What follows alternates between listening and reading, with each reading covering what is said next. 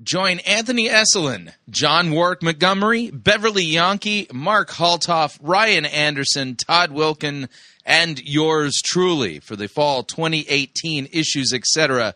Making the Case Conference, Friday, November 9th and Saturday, November 10th in Dallas, Texas. To learn more, register at issuesetc.org.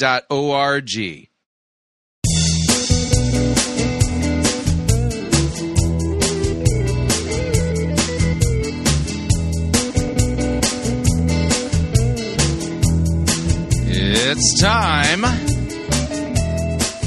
for another edition of Fighting for the Faith.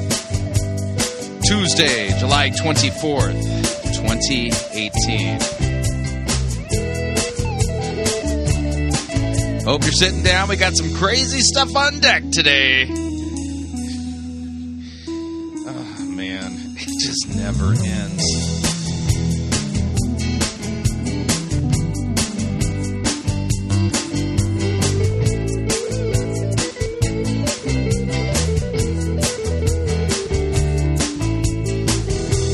Thank you for tuning in. You're listening to Fighting for the Faith. My name is Chris Rosebrough. I am your servant in Jesus Christ, and this is the program that dishes up a daily dose of biblical discernment, the goal of which help you to think biblically, help you to think critically, and help you to slow down, stop, open up your Bible and compare.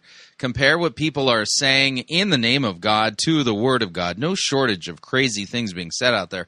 And we take the time to open up God's Word to compare and contrast what the most popular pastors, preachers, teachers, conference speakers, self proclaimed prophets, prophetesses, self appointed apostles and apostolettes, and those are the only kind there are today, the self appointed kind and those generally put forward by the evangelical industrial complex as those whom we need to be listening to, whose books apparently we need to be buying, and whose small group curricula we should be studying instead of the Word of God. Yeah, weird how that works. Over and again, we demonstrate that the steady, uh, the, the steady, the steady diet of doctrine, that's teaching that's put forward by uh, these uh, people is far from biblical, far from what God's word says. It's not what Christians have believed, taught, or confessed, like in the entire history of Christianity until like right now. And uh, these people are teaching for shameful gain, scratching itching ears, and doing all kinds of nonsense that they ought not to be doing. I think you get the idea. So today, okay.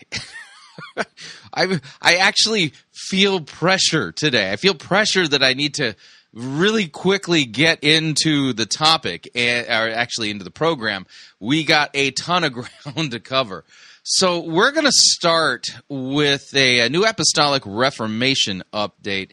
And uh, back in the day, back in the day, Che Ahn uh, did a, an interview with the folks from Revival Fires, and uh, they held a conference, and I think he actually traveled all the way across the pond to the UK.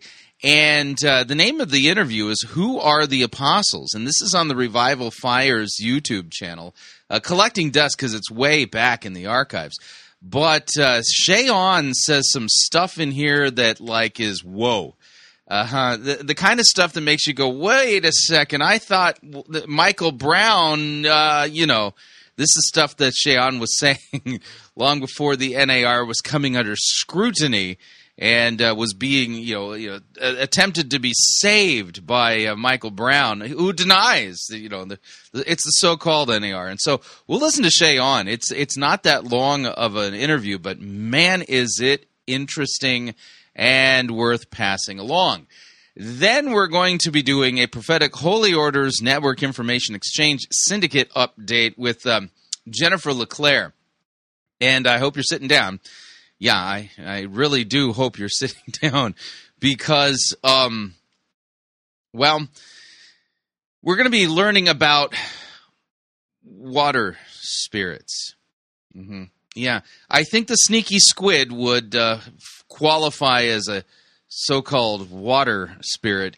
And so uh, Jennifer LeClaire, no joke, has done an entire video on um, warning us about a dream she had about water spirits. Yeah, I wish I was making that up, but I'm not. And uh, somewhere in there we'll have to take a break, and uh, the Jennifer LeClaire segment will take some time, so it'll get chopped up a wee bit. Uh, and then uh, we are going to be doing this isn't technically a Hillsong update, but I'm going to make it a Hillsong update. Um, Carl Lentz, uh, back in uh, January of 2017 at uh, Hillsong Conference, and I think this was in New York, uh, interviewed A.R. Bernard. And um, boy, is this an interesting catch. Uh, A.R. Bernard is literally defending the concept of white privilege, which not only doesn't exist in the truest sense, um, this is something incompatible when it comes to a proper understanding of how uh, people of different skin colors. We're, by the way, there's only one race. It's called the human race. Uh, yeah, we are all created in the image of God, and in Christ there is neither Jew nor Greek, slave nor free. And the things that A.R. Bernard says in this part of the interview is troubling because A.R. Bernard is buying into, no joke, uh, social justice uh, concepts, which are not only not justice, they're not compatible with biblical Christianity. And I know that might come as a shock for some of you in the audience, and this might challenge some of your beliefs.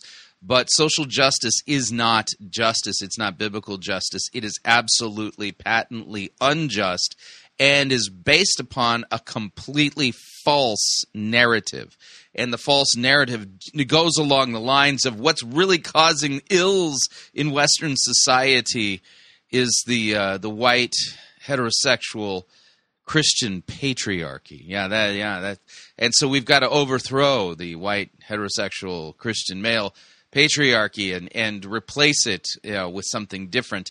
And uh, and that uh, just by being uh, a member of the group, the white heterosexual male patriarchy, uh, you are automatically a racist. Yeah, I mean, even if you there's an, a racist bone in your body, you, yeah, the reason why you're a racist is because, well, white privilege. And so we'll talk about that on today's episode of Fighting for the Faith. Hour number two, heading to uh, Montana. We're going to be listening to uh, uh, Sadie Robertson. Um, uh, preaching on her book about living fearlessly. Yeah, it's just weird. So uh, that will be today's episode of Fighting for the Faith. Strongly recommend you make yourself comfortable. We got a lot of ground we need to cover, and since we're going to begin with a new Apostolic Reformation update, let's do this. Chief mate, what do you want to do tonight? The same thing we do every night, Pinky. Try to take over the world. They're Pinky and the Brain. Yes, Pinky and the Brain. One is a genius, the other's insane. They're laboratory mice. Their genes have been spliced. They're Pinky, they're Pinky and the Brain, Brain, Brain, Brain, Brain, Brain, Brain, Brain, Brain. Before will be unfurled by the dawning of the sun. They'll take over the world. The Pinky and the Brain, yes, Pinky and the Brain. Their twilight campaign is easy to explain. To prove their mousy worth, they'll overthrow the earth. They're Pinky, they're Pinky and the Brain, Brain, Brain, Brain, Brain, Brain, Brain, Brain. brain. All right, so uh, this is this is another segment in the long ongoing segments that we've been doing, uh, debunking Michael Brown's idea. Oh, the NAR, it's the figment of uh, conspiracy minds and conspiracy theorists. There is no NAR. It's the so-called NAR. We're going back in time to the year 2010.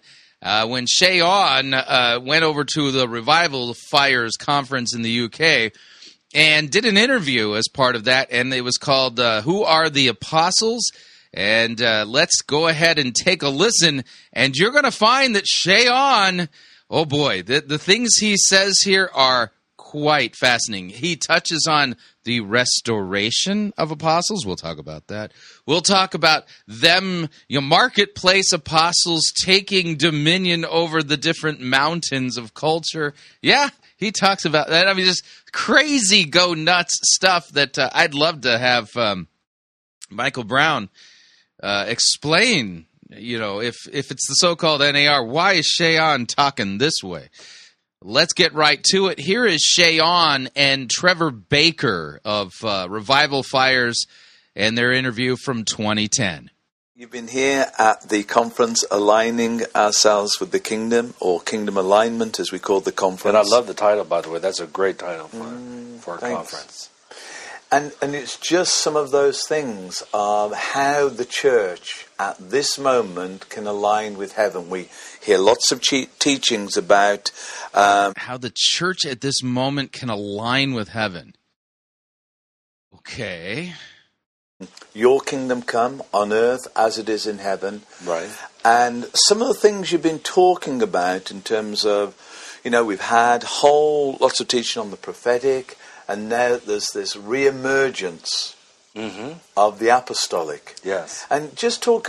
Just now, I'm going to point that out. That might seem like a minor detail, but there's nothing minor about it. In fact, that's quite an important detail. Notice he talked about the re emergence of the apostolic. Now, Michael Brown, one of the reasons why he talks about why, well, there's always been apostles, and I mean by apostles, small a apostles. The reason he's saying that is because he knows just how duplicitous it would be to say that, well, apostles disappeared and then reemerged, because that means that uh, the church has been literally for almost 2,000 years, 1,900 years uh, to be exact, uh, been without any living apostles until they've just recently reemerged. And so the NAR teaches the reemergence, the restoration of apostles, and not little a apostles, big A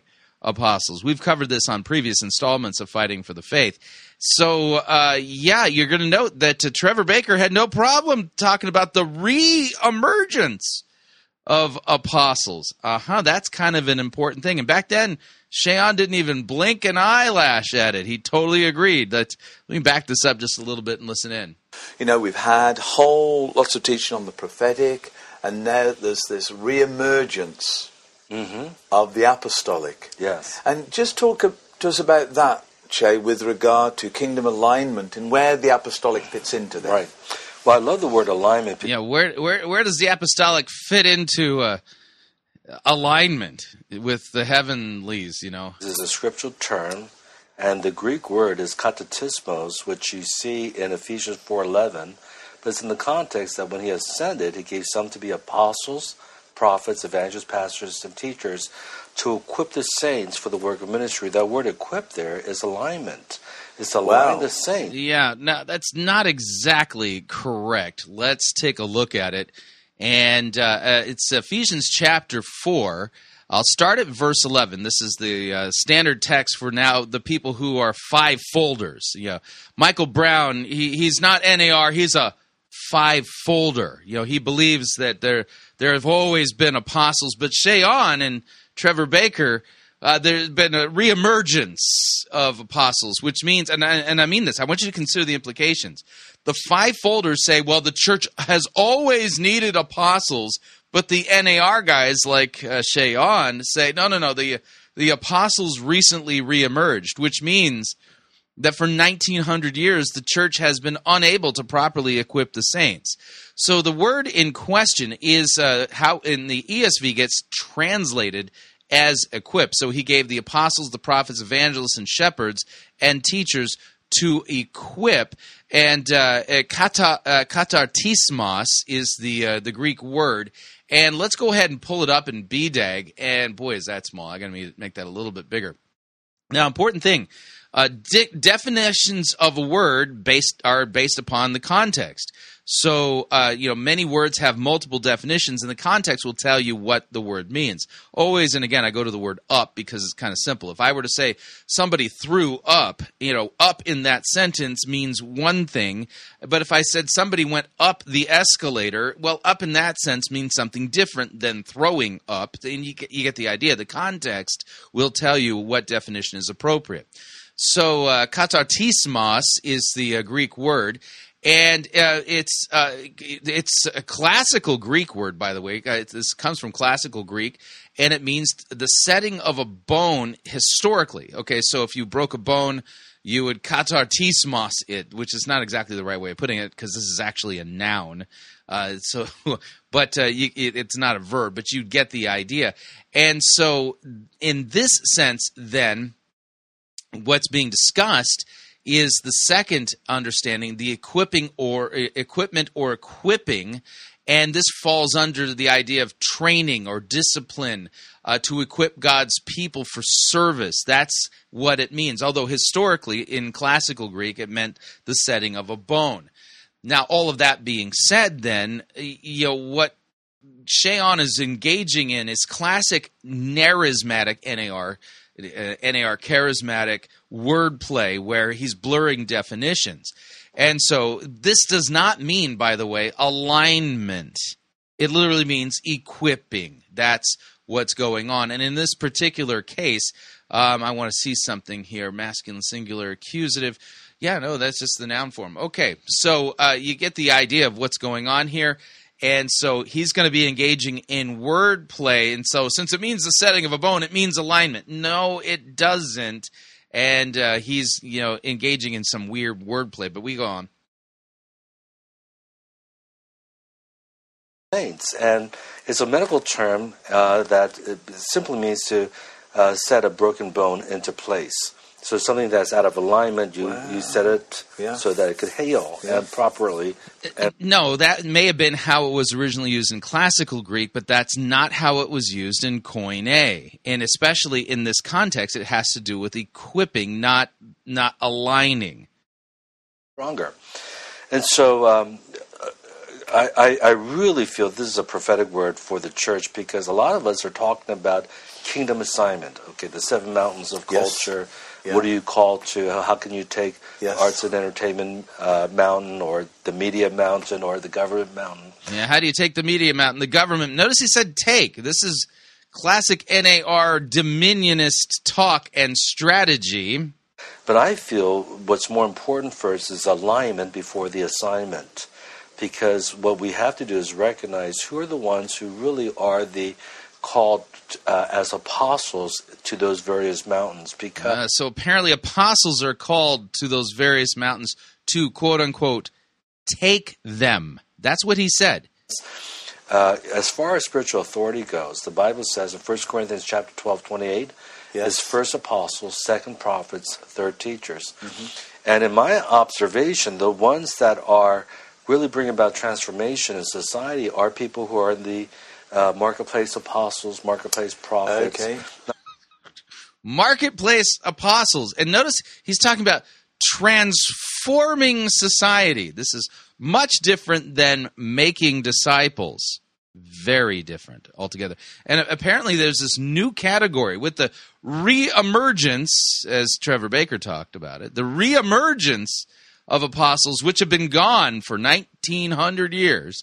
Uh, with the reemergence of the apostles, now there's a new type of apostle, the marketplace apostle. Mm-hmm.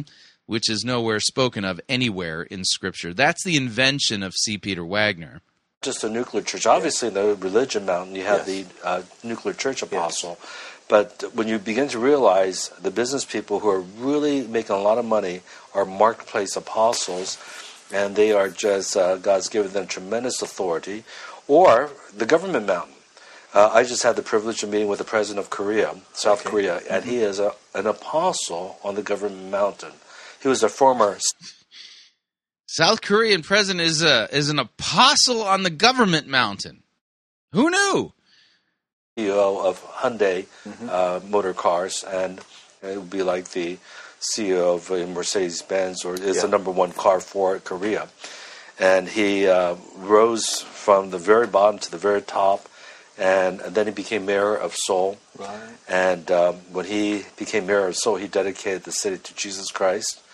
And he got a lot of criticism by the Buddhists. How do you dedicate a city to Jesus? What does that mean exactly? Do you give Jesus the key to the city? I mean, and does that mean everybody there is now Christian? I mean, what does that mean? Said, you know, uh, this is my faith, and I did what I did, and I'm not going to take it back. When you get to, to the top, you can start doing some radical things for the Lord. And if you get to the top, take take that mountain, then you can do some radical things for the Lord. Says no biblical text anywhere. Where is he getting this? Again, this is classic NAR dominionism, which of course Michael Brown even denies exists, but it's right here, you know, it's strange that I could find examples like this of the thing that he says doesn't exist. The, the problem is, is that unfortunately many of us are not at the top. Yeah. Yeah. And so, uh, Yeah, see, if you're not at the top, you can't do those radical things. So you you got to take those mountains. You got to get to the top so then you can do the radical stuff. As a marketplace apostle, apparently. and so you know, Deuteronomy twenty eight thirteen says we're to be the head and not, Not the, the tail. But unfortunately, uh, many of us are just behind. And so, if we share something, So if you're not the head, you know, you're doing it wrong. You, you, you, if you're the tail, whoa, yeah, you've got things really backwards. Talk about a twisting of Deuteronomy 28. about uh, you know uh, something concerning uh, uh, a Christian value, we get persecuted because we're not at the head. Right. But once we So do, the reason why Christians get persecuted is because they haven't taken the the mountain, and so they're not at the head. They're still in the the tails. That's why they get persecuted. Wow, that's absurd. to the head, then all of a sudden we can make decrees and declarations, and we can shift and influence that whole mountain. Hang on, I got to back that up. Yeah. So what's the point of getting to the top? Well, you know, there's certain things you could do at the top you can't do when you're not at the top. Listen to him again. But unfortunately, uh, many of us are just behind, and so if we share something about uh, you know uh, something concerning uh, uh, Christian value, we get persecuted because we're not at the head. Right. But once we do get to the head, then all of a sudden we can make decrees and declarations, and we can shift and influence that whole mountain. Yeah, see, you can't you can't make decrees and declarations unless you actually get to the top of that particular mountain. You know, of the seven mountains of culture. You once you get to the top of it, whoa, ah, man, then you can do like I decree and declare and da da da da da. And uh, no biblical text ta teaches that. This is straight up mythology. And uh, wow, and not only is it mythology, this is the kind of stuff that Michael Brown says doesn't exist. Huh? Weird. It's right, right. You know, and we always seem to stumble on these things that Michael Brown says just aren't there. You know, but then again, I mean, clearly I've got to be some kind of weird uh, wingnut conspiracy theorist because I actually believe the New Apostolic Reformation's a thing. Because it is. You know, anyway, yeah, you get the idea. Moving along.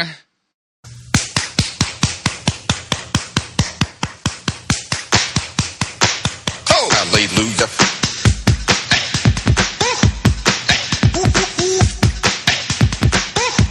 Get up right down.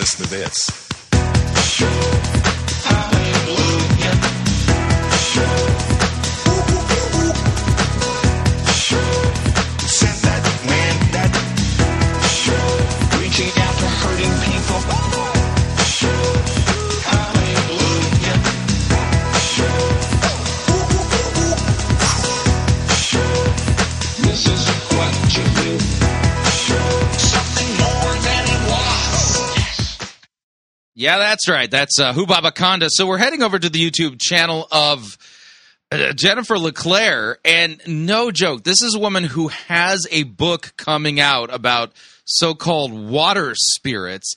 And she claims in this video that she had a dream. She had a dream about water spirits, and they can do all kinds of horrible, terrible things. And um, and she proof text by pointing to verses where that talk about maybe Leviathan or something like that. So see there, this this proves that there's a whole class of the demonic called water spirits. Now she's an expert, and uh, this is like her doubling down on the whole sneaky squid thing. That's the only way I could describe it. So let's go ahead and get to it. Here is Jennifer LeClaire on uh, a prophetic warning about water spirits. Here we go. Hello, Jennifer LeClaire here, Senior Leader of the Awakening House of Prayer, founder of the Ignite Prophetic Network. I want to welcome you to this very, what I feel is a very pivotal broadcast for very, very many people. There's been this is pivotal, man. Uh, this is groundbreaking YouTubeage. I, I'm just saying, you know, oh man, I if you were totally unaware of like water spirits and stuff, yeah, yeah, your theology was all wet, and we're we're gonna fix that right here. So much anticipation leading up to this broadcast. I I had so much uh, warfare, quite honestly, just getting on this broadcast. My com- yeah, I mean, she had to pull out an AR-15 and stuff. You know, there was warfare. Computer shut down, would not start. It tells me it's going to be 45 minutes before it will reboot itself. Sounds like you're running Windows to me. That, that's a, that's not a demonic attack. That's just Windows. Give me a break. Amen. I don't know how the enemy comes and meddles with equipment just at the right time. Um, so, so, are you saying that Microsoft actually is of the devil? I mean, I'm curious. But somehow he does. The Bible calls Satan the prince of the power of the air. We know there are hindering spirits. We know there are spirits of sabotage. We know there are harassing spirits. We know there are all manner of spirits of sabotage. Are those mentioned in the Bible? Wickedness that comes against the will of God. And I believe today that this broadcast will open your eyes to some things in the spirit realm that you may have never seen or at least have not seriously contemplated. And so I really want to dive in here, uh, but let me give you just a little bit of background. You know, I travel all over the world. And as I have been traveling, especially this year, the Lord has highlighted to me representation, statues of water spirits. Now, I was in.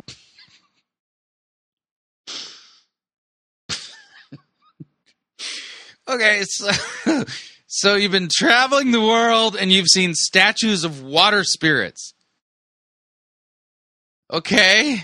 In Sweden. I was in uh, Gothenburg, and the Lord uh, uh, took me uh, to a place uh, where there was a, a, a, statue of Apollo, and he had a, a, a, fish. I believe it was Apollo. Anyways, there was a, a water spirit element. Then I went to England, and there was a, the Buckingham Palace. And if you go to the fountain outside Buckingham Palace, there are water spirits depicted on these monuments. And so, oh no, yeah, the Golden Merman of Buckingham. I, I, oh man, I never. Oh, it, uh, we are so much under demonic attack. I mean, have you called the Illuminati? These are all over the world. I'm about to go to Nigeria, where it's no joke. Now, many in the American church, listen, many in the American church have not heard of water spirits. I assure you, my friends, it is in the Bible. We're going to get into some of that in the broadcast. But I'm about to go to Nigeria. Now, in Africa, it's no joke. They're very familiar with water spirits. Water spirits also called marine demons. Why? Because they're in the water. Why are they called water spirits? Because they primarily operate in the water. Now,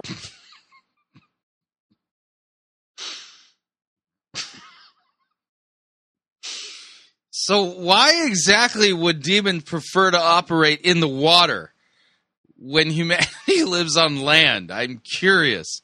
I want to share with you in just a moment a vivid dream I have I had that uh, uh, while I was in Europe that exposes uh, this, the, these spirits and, and some of the agenda in this season. I want you to stay tuned to the end. All right. So she's going to share with us her dream. Now I'm going to fast forward through her little infomercial where she wants people to learn the code so they can save money on her new book. And uh, let's see if we can figure out what this dream was all about. Amen. So, what is a water spirit? I mentioned a spirit that largely operates in in water. Now, crocodiles is an exception. We consider that a water spirit. It's really Leviathan. Uh, you consider crocodiles a water spirit? I, I'm pretty sure they're like you know, part of the animal kingdom. But it, it, it, it, operates in the water, but it has to come up out of the water. We'll get into that in a moment. A water spirit is a spirit that largely operates in the water. It could be swamps, it could be oceans, it could be rivers. wherever there is water. Now, I believe very strongly when I was a child, uh, there were so many assignments against me when I was a child. Protect your children. And maybe you were targeted as a She was targeted by the demonic water spirits when she was a child. She's going to regale us with a story, you know, of, of, of a harrowing encounter with a water spirit when she was just a little tyke. child. Uh, all kinds of terrible things happened when I was a child. I was in a body cast two different times. I had to completely learn how to walk again. Uh, they said my leg would never grow out, and I had all these kind of curses from well-meaning doctors come against me. That was a trial. Uh, but when I was even younger than that, I want to say uh, maybe two and a half, three years old, uh, I uh, I was I almost drowned. I almost drowned. And water spirits, one, one of the things they'll do is try to drown you. Now, this was a physical So we don't we not only have to worry about crocodiles, alligators, and sharks. Oh my! Uh, but we also need to worry about water spirits who will attempt to drown you. Which biblical text says that? Answer: No biblical text says that. Now we got to pause right there, and uh, when we come back, we're going to listen to more Jennifer LeClaire waxing eloquent about aquatic spirits. If you'd like to email me regarding anything you've heard on this edition or any previous editions of Fighting for the Faith, you can do so. My email address is talkback at fightingforthefaith.com, or you can subscribe on Facebook, facebook.com forward slash Pirate Christian. Follow me on Twitter, my name there at Pirate Christian. Quick break when we come back. More of Jennifer LeClaire, and then we're also going to steer into uh, social justice with A.R. Bernard literally defending the idea of white privilege. Stay tuned, don't want to miss it. We'll be right back.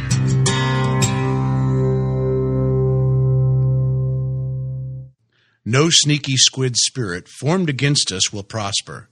You're listening to Fighting for the Faith. You're listening to Pirate Christian Radio. We'll be taking your false doctrine now.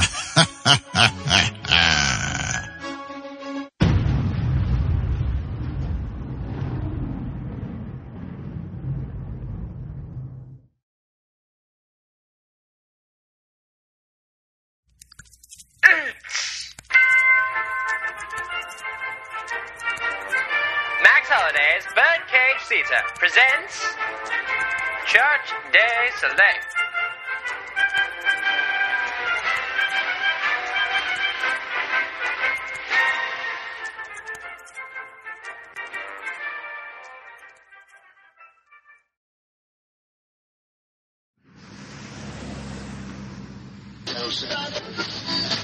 And it would seem that there have been an unprecedented number of churches that have mysteriously sunk into the earth over the last two weeks.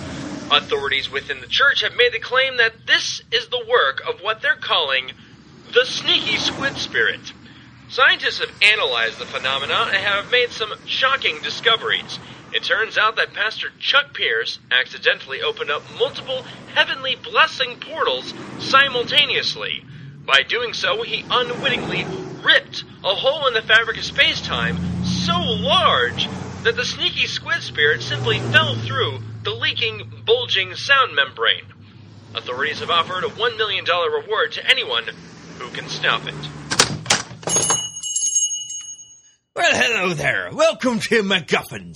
Uh, what can I do for you today? Hi, uh, I was wondering what supplies you had in stock that would help me fight the paranormal. Well, uh, see, we got here. We um, we got rock salt shotgun rounds, uh, PKE meters, EMF readers, hexes, spells, salt hula hoops, demon summoning coloring books, crucifixes, and holy water, amongst other things. Do you carry the Grimoire of Modern Prayer? Not since it was outlawed by the Geneva Convention. Sorry. Bummer. I I noticed it looks kind of empty in here. Well, business has been booming as of late. Uh, are you going after that sneaky squid? What what you call it? Yeah, as a matter of fact, I, what what would you recommend for tackling this beast? Well, none of the items here are going to work against that monstrosity. If I were you, I'd buy Los Lobos Ministries' latest invention. What's that? Well, it's right here in the summer catalog. It is a um, laser guided sneaky squid spirit homing nuclear missile. Great, I'll take one. Uh, sorry, uh, we're, we're we're fresh out. Fresh out. Then why'd you even mention it? Well, uh, if you want to order one right now, I could have it here for you in about uh, eleven weeks. No, I I need something today. Well, there is one thing I can sell you. What the heck is this? Glory sprinkles. Glory sprinkles? That's what I said. Is there an echo in here or something? No, I heard you. It just sounds more like a breakfast cereal than a paranormal weapon.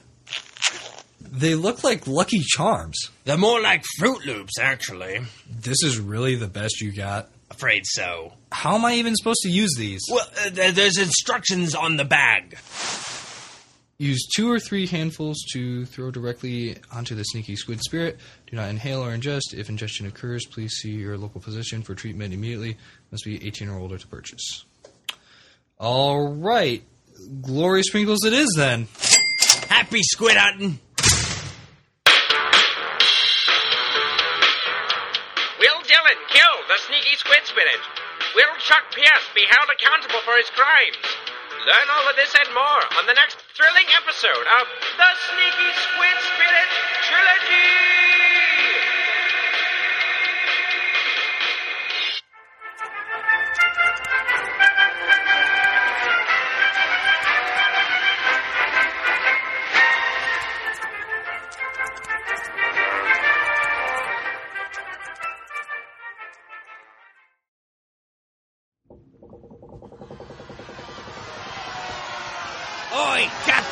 We got ourselves a heretic!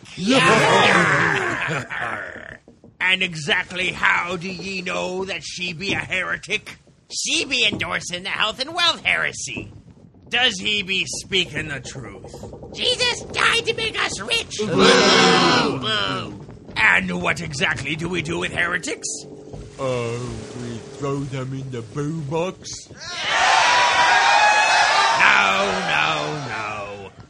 Preach the gospel to them. What if, um, the heretic doesn't repent?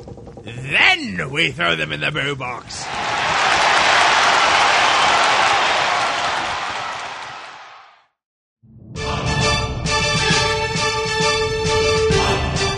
To err is to heretic. To R is to pirate.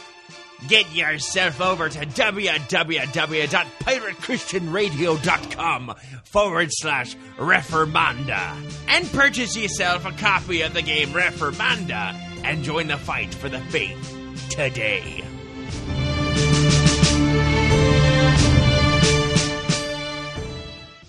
Hey everyone, it's Rex here to tell you about a product that I use on a daily basis. It's Coffee by Gillespie. It's delicious. It's got the caffeine you need to be a functioning member of society, and it's, it's coffee. There's all sorts of different blends to choose from that are themed alongside the church calendar. So not only does it taste insanely good, but it's also liturgical. Somehow. All you have to do is order it online at gillespie.coffee, and it'll arrive at your door in a convenient, resealable bag filled with either whole bean or pre ground coffee. I personally like mine as whole bean because it goes so well with milk. Ah. Now that's what I call a balanced breakfast. So head on over to Gillespie.coffee and get some. That's G I L L E S P I E dot coffee. Rex out.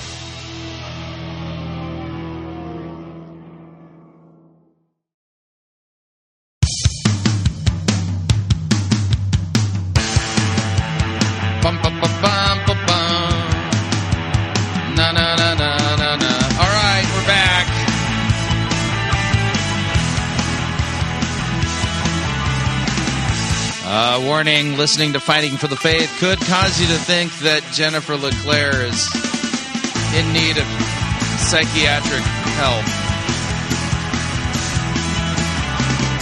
Just a reminder Fighting for the Faith is listener supported radio. That means we depend upon you, your generous gifts, financial contributions, in order to continue to bring Fighting for the Faith to you into the world. And you can partner with us. It is a partnership. Visit our website, fightingforthefaith.com. When you get there, you'll see our three friendly yellow buttons. One says donate, the other says join our crew, the other says become a patron. When you join our crew, you get to pick your rank in our crew, and rank is based upon your monthly commitment. Lowest rank is Powder Monkey at $9.95 a month. After that, Gunner's Mate at $24.95 a month. From there, Master Gunner at $49.95 a month, and then Quartermaster at $99.95 a month. Joining our crew, great way to support us. If you'd like to support us on Patreon, click on the Become a Patron button. If you'd like to make a one time donation, click on the Donate button, or you can make your gift payable to Fighting for the Faith and then send it to Post Office Box 13344, Grand Forks, North Dakota, zip code 58208. And let me thank you for your support. We truly cannot do what we are doing here without it. All right, here is more of Jennifer LeClaire talking about marine aquatic water spirits. Here we go. Manifestation, I believe, because of the call of God on my life but water spirits will, from a spiritual perspective, try to drown you. It's witchcraft, try to overwhelm you, make you feel like you're drowning in warfare, drowning in in, in worry. Now, you, you, you're, what kind of drowning are you talking about? Like literal drowning or figurative drowning? Because you're kind of waffling between the two types of drowning here. Drowning in fear, just just just grasping and, and gasping for air. They choke the life out of you in this way, that way, or the other way. They wring you and it just goes so so so deep. But those are those are some of the things. When I was when I was like two two two and a half three years old, uh, my parents took us on vacation uh, into Daytona Beach, and uh, and and and I was in the kiddie pool, mind you, the kiddie pool, and and I remember being being plunged under. I, I ran, I jumped in, and I remember being just taken under, and I couldn't I couldn't get. Now, mind you, it's only this deep, so how far under could I be? But I was I just could not get up. I could not. So, like the trash compactor scene from Star Wars: A New Hope, yeah, on the Death Star. So that thing, that little thing that popped its head up, that that was a water spirit. Get back up out of the water, and so thankfully, someone pulled me up out of the water. It was they called it a kind of a freak uh, sort of thing because you know it, it, was only this deep, and and and I was like probably three years old. So you know I believe that that now looking back, as I've been praying and studying and writing about water spirits, I believe that was a, a water spirit trying to uh, trying to kill me from a very young age. And I could tell you other things that have happened to me through my life that where the enemy had marked me for destruction. But thank God do you ever get the feeling that like Jennifer LeClaire needs to like undergo a psych eval? You know, I'm just saying. His blood is sufficient. His grace is sufficient. Even when we don't know him, we have angels that protect us. You know, especially children. You know, God, I don't like to call them guardian angels. Yeah, the Bible does talk about angels protecting us and, you know, and ministering spirits. Yes, that part's true. We do believe what the Bible says regarding the angelic realm or you know the the existence of angels and their assignments. That is actually clearly taught in the bible. But this idea that uh, there's you know water spirits that want to drown you and things. But we have angels. We have angels that protect us. You can call them guardian angels if you want. To i'm not against it. I just i just call them angels or personal angels. Uh, they, they guard us. And i believe that that that that angel uh, had me. I believe that if someone hadn't pulled me up out of the, water, as a matter of fact, I don't even remember who pulled me up out of the water. For all I can remember, it may have been an angel. I just remember being thrust up out of the water. Then I saw my mother running, crying, uh, you know, and so honestly, it could have been an angel, but I digress. Let's press into this. You know, memories from the time you were like two or three, wee bit on the fuzzy side for any of us.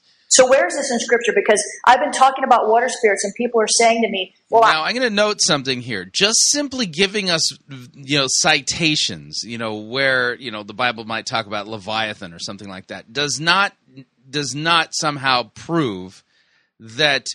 that this whole class of water spirits, which she's already saying, you know, what their assignments are, you know, to drown us, and stuff like that. And then she knows all this other stuff about apparently these water spirits. Nowhere found in scripture that somehow the Bible's teaching what this woman's teaching. It, it doesn't. That's the thing. Uh, you know, is that in the Bible? What, can you show me? And so, yes, it is in the Bible. Uh, we find loads of scripture about water spirits in the Bible that are Loads, loads of water spirit scriptures. Yeah, called water spirits. yeah they're not called. We're giving this uh, this realm a class. We're calling it like a class of demons, like you would call you know angels of certain species, right? And there's different kinds of angels, right? There's protection angels and warrior angels and messenger angels. Well, in the same way, there's different kinds of demons, different kinds of demons. But you see here uh, in, uh, in in the Bible. Uh, we just we just don't notice them, but the Bible speaks of these categories of what you might call sea monsters uh, on many occasions. Ancient religions also made gods of sea creatures. So Titan, uh, you know, these different ones, uh, Zeus. Yeah, what the uh, ancient Greeks did does has no bearing on what the Bible teaches here. All these, you know, different uh, mythologies. Some of them were actually sea creatures, and I go into that a lot more in detail in, in another teaching. Uh, a few of the scriptures that mention water spirits, so you can go look at these. These are not all of them because I don't have time to go through all of them. But Ezekiel 29 verses 3 and 4.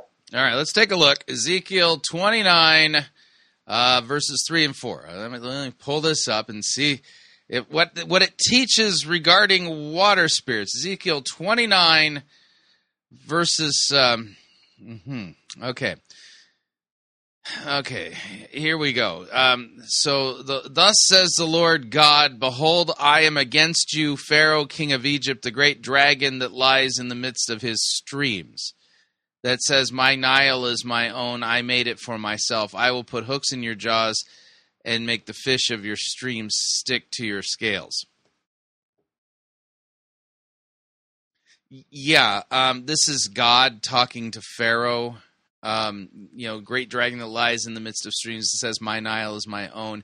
Yeah, the uh, the the offender in question here is Pharaoh, and uh, God likening him to a dragon, and you know, relating him back to the Nile has everything to do with you know maybe like the geography of um, of Egypt. You know, just saying. So okay, what's what's the next one, Jennifer? Uh, Revelation chapter 17 verses 1 and 2. All right, Revelation 17. Let's take a look at that. 1 and 2. Revelation 17. Uh, one of the seven angels uh, uh, who had the seven bowls came and said to me, Come, I'll show you the, gr- uh, the judgment of the great prostitute who's seated on many waters. With whom the kings of the earth have committed. Yeah, do you get the sense here that Patricia, uh, not Patricia, Jennifer LeClaire is like, you know, proof texting or something? you, the prostitute who's seated on many waters. Yeah, this is describing uh, the the global scale of the deception going on in the last days leading up to the return of Christ. Uh, not so. So we have prostituting water spirits now. Uh huh. Uh, Revelation 12 and 12. All right, let's take a look at that one here. Revelation 12 and 12, huh? All right, so there's Revelation 12. Let's take a look. Therefore, rejoice, O heavens, and you who dwell in them. But woe to you, O earth and sea, for the devil has come down to you in great wrath, because he knows that his time is short. Yeah, I yeah. Woe to you, er, O earth and sea, just basically means like the whole planet Earth. You know what I'm saying? the, it's not saying that the devil's a water spirit. Yeah, I, I think there's a reason why uh, Jennifer LeClaire didn't read these passages out. Also in the book of Job speaks directly of Leviathan. Yeah, it does talk about Leviathan in Job, but already we've shown that you're just proof texting. You're trying to make it look uh, appear like somehow the Bible is teaching these doctrines that you're teaching here regarding water spirits when it clearly doesn't. 1 Samuel 5 and 3, Acts 6 specifically mentions the Python spirit, a spirit of divination, which comes from the Greek word pythos, which was actually a god. Uh, it's Puthona, and uh, the uh, that particular spirit is uh, is associated with the Oracle at Delphi. they served back then and still in Africa, places serve this python spirit today. Uh, it's very real. In America, we're so sheltered from this stuff, but that doesn't mean it's not operating in America because, beloved, Do, do pythons normally dwell in water? Yeah, I, I just got to know. You know, I, I didn't realize that they were sea serpents. You know, let me tell you something. It is. These spirits are alive and well in America. I live in South Florida, and the marine demons down here are fierce. We're, we're, we're, we're Marine demons in South Florida. hmm Again, Psych eval may be in, in order at this point. She literally is uh, paranoid of you know marine spirits, and they're very fierce down in Florida and stuff. You know, surrounded on all sides by water. Uh, and so it, it's especially pronounced, and, and, and the python spirit in particular is one uh, that runs rampant in Florida. We have the Everglades just not too far from me, just where I could drive over there right now. And, and there's such an overrun of pythons. They've got they've actually got now python killers. Uh, in- yeah, those will be actual physical reptile reptiles. You know, the, you know the, the these snakes here. Um, what does that have to do with spirits?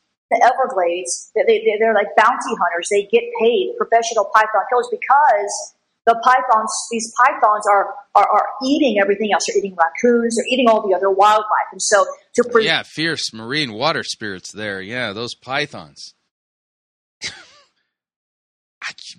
mm-hmm. Yeah. Psych eval. That's a, that. Those are the words for the day. You know, psych eval, Jennifer. You you need help. Serve the ecosystem uh, they're, they're sinning in Python. Now that's prophetic to the prophetic. Amen. That's prophetic to the prophetic. Python over, overrunning the Everglades. I'm in Florida. It's Python spirit trying to overrun Florida. We're pressing it back in Jesus' name. Yeah, also, thank God for those Python killers because, you know, with every Python that's killed in the Everglades in Florida, the kingdom of Jesus is able to advance more and more. Isaiah 27 uh, mentions Leviathan. Uh, but perhaps uh, the best example is, is Revelation 12 12, and I'm going to read you that, that scripture. Yeah, please do. I'll have some to drink too. The Bible says, For this, for this reason, rejoice, O heavens, and you who dwell in them.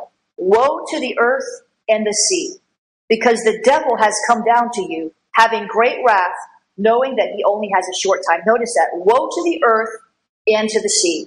Now, First Peter five. Yeah, it doesn't say anything about water spirits or marine spirits or what you're saying. It says that the the enemy roams around like a roaring lion, seeking someone to devour. And so we focus. Are there water lions now? In the realm of the earth. But I'm here to tell you today that there's these sea monsters, these sea demons, these marine spirits that are roaming about in the ocean like a. See, it's in the spirit realm. So it's just, you're like, well, I just won't go in the water, and I'm safe. No, it doesn't work that way. They're roaming around in the in, in the in the sea, but they're releasing witchcraft. They're they're like principalities. Some of them principalities that rule over territories. They're territorial demons, especially Leviathan. Now, Scripture clearly connects the devil to the oceanic realm. You might just say uh, that, that he's active in all in, in, in both these realms, in the in the heavens, so above the earth, on the earth, and in the sea. And of course, we know below the earth where he will stay for eternity. Now, again, let's get into this dream. Now, again, stay tuned because at the end of this broadcast, I'm going to offer you some very special codes that will expire over here. yeah, so she's going to go, uh, basically, she's going to go on and wax eloquent regarding a dream that she had, and she's giving away special codes so that you can get discount pricing on her latest book that just happens to be about um, water spirits and how fierce marine spirits and demons can be and stuff like that, like the sneaky squid. And yeah. All I can say is um, pray for Jennifer LeClaire. Um, she clearly has um, gone to Cuckoo Banana Town.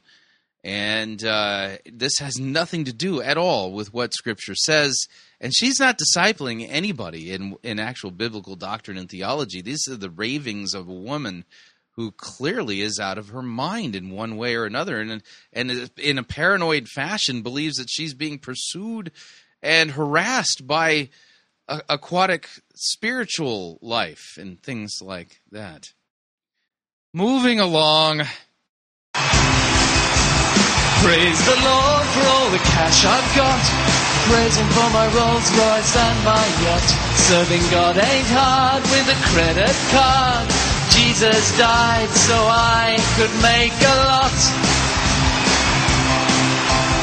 Praise the Lord, Us millionaires. Wave your donations in the air. We've replaced our hymns with ATMs, and soon we'll charge a fee on every prayer. Jesus Christ was a poor man, don't you know? He should have used our accountants for his cash flow. Stop the sermon on the mount, he should have had a bank account. Two thousand years with interest, he'd be rolling in the dough. Praise the Lord, this song's out on CD, just forty ninety five plus GST. Hallelujah, plenty of moolah, solid gold baubles on my Christmas tree. I've got all of heaven's riches, thanks to all you stupid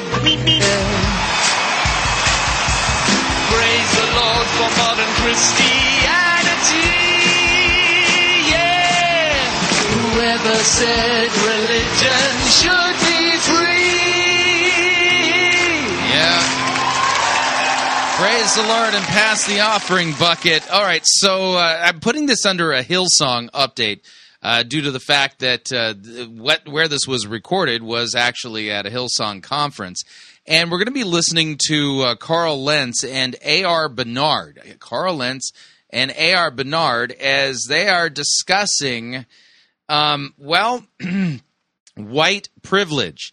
Now, I know that we don't normally steer into uh, the political here at Fighting for the Faith, but I'm going to just put this straight out there. The, uh, the whole concept of white privilege is based upon a false narrative. And the false narrative is that uh, the evils of Western society are the result of the, uh, of, well, the evil white racist patriarchy and their and their suppression of uh, people of color. And this is a narrative that is created by the SJW types in kind of conjunction with uh, you know anti-colonial postmodernism. So this is not something that uh, Christians should be embracing at all. In fact, one of the things I'm going to be doing on the uh, on the uh, podcast and as well as the YouTube channel is I'm going to put a link up to a video that is absolutely worth the watch. And the name of the video is Jesse Lee Peterson completely dismantles leftist narrative. And uh, and this is a conversation between two people of color. And uh, uh, Jesse Lee Peterson obliterates a woman who is on his program who you know buys into this idea of white privilege. And not only is she incapable of actually defining it, um, sh- he just demonstrates that the whole thing is a complete myth. Uh, and that it's a leftist narrative, which exa- is exactly what it is. Now, I know some of you listening to me are going to have your, uh, you're, you're going to be really upset at what I'm saying, but what I'm saying is absolutely true. And what A.R. Bernard is saying is not not only not compatible with biblical Christianity, in which Scripture says, "In Christ there is neither Jew nor Greek, there is neither slave nor free." that we are all one in Christ. He literally is going to be making the argument that um, that that people of color and uh, and those who are eth- you know uh, their skin color is white can't be friends. Uh, because you know, even if the uh, white person is saying that uh, they're not racist and they, there's a racist bone in their body, and the reason why is white privilege. Yeah, there's no place for this uh, in the church. But uh, let's let A.R. Bernard explain, and the person interviewing him is Carl Lentz of Hillsong. Here we go. So when when you have a white person say to a person of color, "Yeah, you know, I I I, I don't agree with the past and the things that happened in the past, and you know, uh, my great great grandfather may have been racist, but I'm not. I don't believe in oppression and slavery and whatnot." You know, so I'm I'm I'm removed from all that. So can we have a relationship on that basis? All right. So no, the way he set this up, you, you, you're talking about a person whose skin color just happens to be white, and is saying he's not a racist, and he's telling the truth. He's there's there isn't a racist bone in his body. You know, is it okay for you, you a person of color? Can we be friends? A.R. Bernard's answer: No. Well, your assumptions are wrong. Mm. You're not removed because although you may not be the perpetrator of those injustices. You are indeed a beneficiary of those injustices. So that gives you an advantage 300 years later that I don't have 300 years later. Now, a little bit of a note here. This is based upon the SJW concept known as equality of outcome. This is a Marxist concept, by the way. And I'm going to again refer you to the video from Jesse Lee Peterson where he ha- he takes this straight on.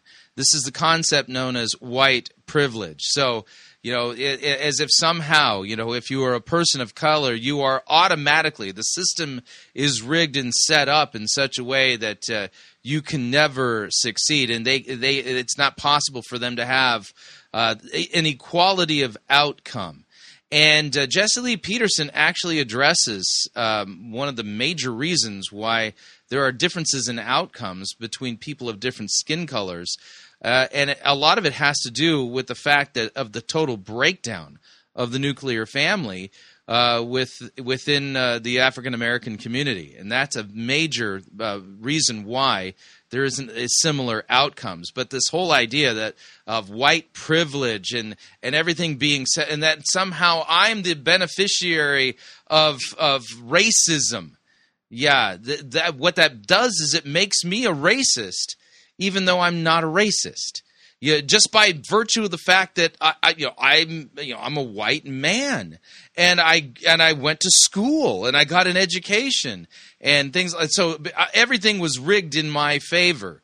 Yeah, again, that's a false narrative and it's a myth. It's not true. In fact, defining white privilege is uh, quite difficult, I would say. But uh, he continues, and now he's going to twist uh, the Gospel of Luke, chapter 3, in defense of this concept. And we know that the playing field of human experience is not level. That's why we appeal to God. That's why, you know, the prophecy said that when Messiah come, he would, he would um, fill every valley. He would uh, lower every hill and mountain. He would make the crooked. Now, let's take a look at that passage, by the way. Um, and let me duplicate this tab before I do that. And there's a reason why, because I want to come back to what I had put in there. In the Gospel of Luke, chapter three, is the is the text that he's referencing, but he's not really reading it out in in context, nor is he really engaging in exegesis. What he's doing is putting a social justice ideology over this text. And here's what it says Luke 3 1 In the 15th year of the reign of Tiberius Caesar, Pontius Pilate being the governor of Judea, Herod being the tetrarch of Galilee, and his brother Philip, tetrarch of the region of Iturea and Trachonitis, and Lysanias, tetrarch of Abilene, during the high priesthood of Annas and Caiaphas, the word of God came to John, the son of Zechariah, in the wilderness. And he went into all the region around the Jordan, proclaiming a baptism of repentance for the forgiveness of sins. John was a preacher of repentance. As it is written in the book of the words of Isaiah the prophet, and this is from Isaiah chapter 40, the voice of one crying in the wilderness, Prepare the way of the Lord, make his paths straight. Every valley shall be filled, every mountain and hill shall be made low, and the crooked shall become straight, and the rough places shall become level, and all flesh shall see the salvation of God. Now, what A.R. Bernard is doing is hijacking this, this prophecy and making the path straight is through the repentance preaching of John the Baptist, calling people to repent of their sins. Crooked paths are sinful paths. And that's what is being talked about here. But what he's doing is imposing a social justice ideology and a social justice narrative over this text. And so, yeah, we've got a major problem in what A.R. Bernard is doing here. And in, ver- in just a couple minutes, he's going to overtly defend the concept of white privilege. Straight, he would take the rough roads and make them smooth. And this is beautiful metaphor for number one, he would fill the valleys in, in, in, Luke, if I may, chapter three. It opens with the power structure at the time when John and Jesus began their ministry. And why does it present the power structure? Yeah, it actually is quite clear as to what's going on here, is because in presenting the power structure, it anchors the story in human history, and we know when this was. And so, you know, it, it, it, it's basically saying here's what was happening politically. Here were the re, the the you know who was Caesar, and these were the different uh, regional governors and tetrarchs and things like that during the high priest of Annas and Caiaphas and um, and it says the word of the Lord came to John, the uh, the son of Zechariah, in the wilderness. So it anchors it in human history. That's the point of all of this. But watch what A.R. Bernard is going to do with it. Because the message would actually speak out against the status quo and the power elite. So, uh, what? So again, this is a social justice narrative and ideology imposed on the text. The the reason why these people were not were mentioned has nothing to do with like speaking power to the oppressive you know power structures. That was or, you know speaking against the oppressive power structures. What john was doing was preaching against people's sins calling them to repent. That phrase out of the book of isaiah when it speaks of the valley being filled it's talking about the vacuum for righteous leadership would now be made available and filled before the people. Messiah. The, the vacuum for righteous leadership. Uh uh-uh. uh. That's not what's going on there. It would bring that. When it spoke of, of mountains and hills being lowered, it doesn't mean that he's going to go around the world and take Mount Everest and crush it to the planet. No, it's metaphor for the fact that those who are proud and arrogant in positions of power will be humbled and given an empathy and not just in position of power. Notice he's imposing that. God opposes those who exalt themselves. The one who exalts himself will be humbled, God says. The one who humbles himself will be exalted. But you're you're talking in postmodern theory here in postmodern SJW ideolo- ideological terms. You know that somehow this is all just about power. Sensitivity to the realities of human experience, especially the disenfranchised and the marginalized. It speaks of the crooked being made straight, that he would address corruption. Uh, the, the text is talking about John preaching against sins, calling people to repent and be baptized you know, for the forgiveness of sins and repentance. The rough roads being made smooth is that based upon the struggle for power and greed and corruption, those things that lead to the abundant life, all right, there are. Op- now, notice, he's saying all of this in the context of white privilege. Uh huh. That somehow being white and in in you know in in living in 21st century America, growing up in 21st century as white, that this is the equivalent of of basically being in unjust power. Wow. I mean, this makes you a racist without even being a racist. Just it makes you racist by virtue of the fact that you are white and grew up in America at this time. That is not justice. That's an injustice. This is not the calling of, of people to repent of any sins that they committed. This is something totally different and difficulties in the way that will be removed at the coming of Messiah. And that's why right after that text, John then speaks to, to the crowds and he says, Who's warned you to flee, you brood of vipers? He, he was saying that to the Pharisees. Then they started to ask him, the tax collectors responded. The soldiers asked him, What do we do? And he began to speak to their corruption. He began to speak to their injustices. See, that's where he we. spoke against their sin. So let's take a look at what what was actually said. So the crowd asked him after being baptized, "What shall we do?" So he answered them, "Whoever has two tunics is to share with him who has none. Whoever has food is to do likewise." Which by the way this is exactly what the the the moral law of the old covenant called for. Okay? Tax collectors also came to be baptized and said to him teacher what shall we do? And he said to them collect no more than you are authorized to do. Soldiers also asked him and what shall we do? And he said to them do not extort money from anyone by threats or by false accusations and be content with your wages. Now a little bit of a note here again, A.R. Bernard is citing this text in the context of a white person who says he's not a racist and wants to be friends with somebody who's a person of color and he's saying no you can't and he is likening that white person to somebody who is corrupt and and needs to somehow straighten his path what exactly has he done oh i see he he just happened to grow up in 21st century america does that somehow make him corrupt automatically just because of his skin color? So you're going to note that in the SJW narrative, that uh, that you are a racist just by virtue of the fact that you are white, and that's literally what A.R. Bernard is promoting here. Need to be and have a very deep and profound and honest conversation, and not be afraid. Issue of race as Christians has to be dealt with up front. And it's not. Now, I agree. There is no room in Christianity for, for real racism. Racism where you believe that, you know, by virtue of your skin color, you are superior to people who have a different skin color than you do. And that goes all different directions. That's not just white people being prejudiced against those who have, uh, are persons of color, but real racism actually runs in reverse you know, from people of color against those who are white, those who are Asian, those who are Hispanic.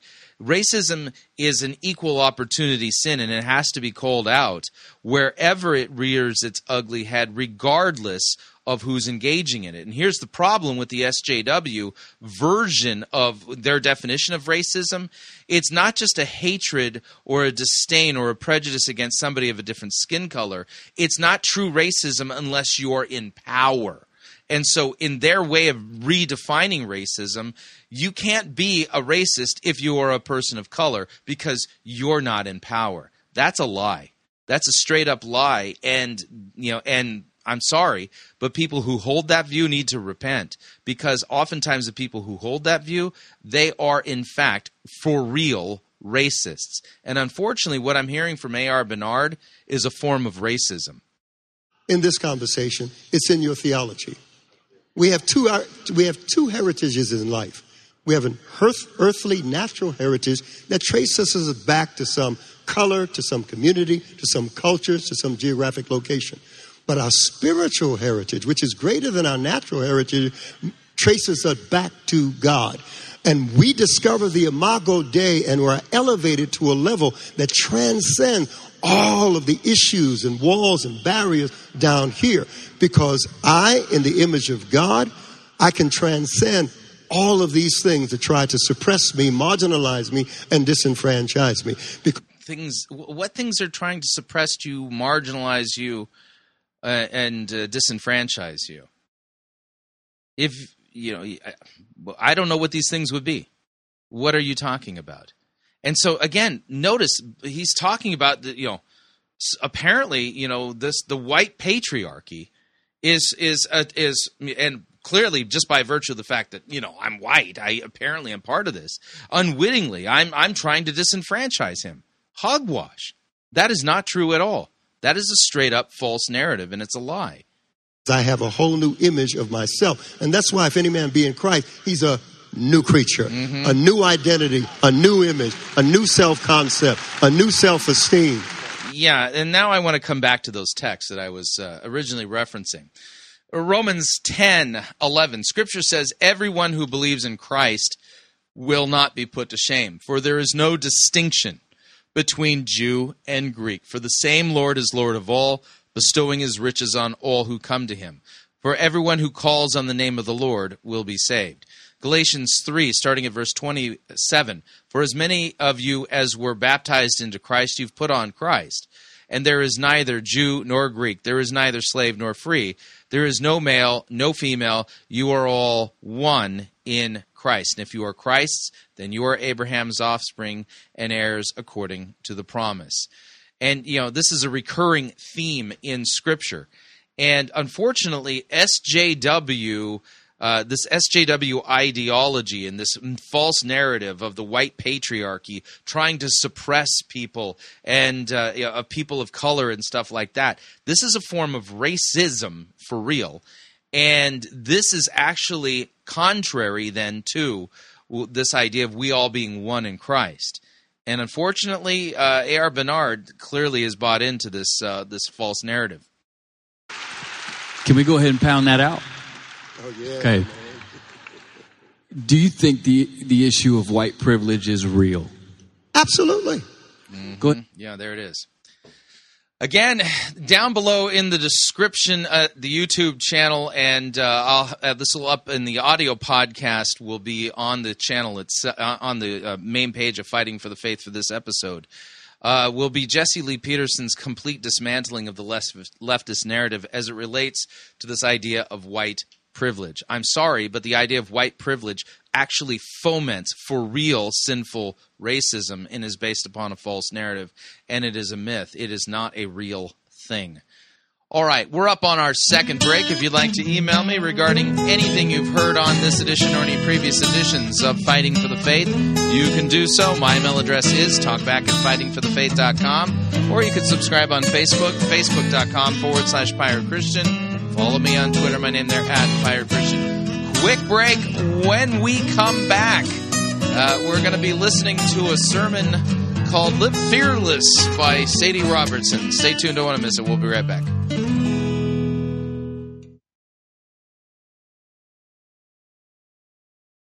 No itching ears are scratched here. You're listening to Fighting for the Faith. Pirate Christian Radio Theater presents Death of a Salesman. Are ye a salesman? Why, yes, I am. Uh, can I interest you in some.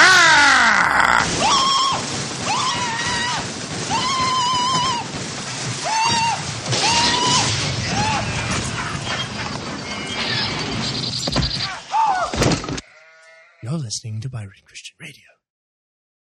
Hi, Chris Rosebrough here to talk about our longtime featured advertiser, CheapOair. Doesn't matter if you're traveling for business reasons or for pleasure. Doesn't matter if you're traveling within the United States or abroad. CheapOair is the place for you to save literally hundreds of dollars on your airfare, hotel rooms, and rental cars. Visit our website, fightingforthefaith.com. On the side of our website, you'll see our ad banners. Look at the ad banner for CheapOair and look on it. There's a promo code. Write the promo code down. Click on the ad banner and then book your travel at the CheapOair website, and you'll have the opportunity to enter that promo code for additional savings. Again, fightingforthefaith.com. Write down the promo code, click on the ad banner, and save money on your airfare, hotel rooms, and rental cars today.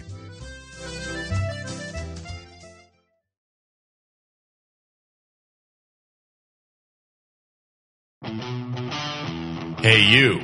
Yeah, you. Listening to this program right now. Have you ever found yourself wishing there was more Fighting for the Faith content that you could listen to and share with your friends? Well, you're in luck because we now at Pirate Christian Media have a YouTube channel that we upload content to on a weekly basis. We got programs like Twist Busters. You don't have to be a cessationist. Messed Up Church, exclusive Skype interviews, pirate gang conversations, and our most popular segment, Dumpster Fire. So if you're looking for some extra Pirate Christian media goodness in your life, head on over to YouTube and search for Fighting for the Faith and subscribe.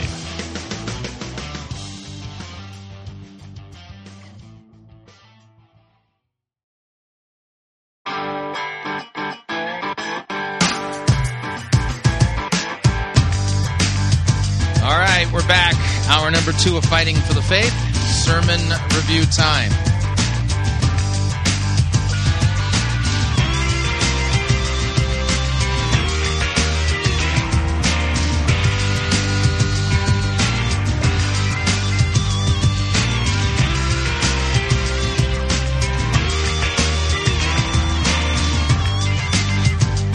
Let's do this right, though.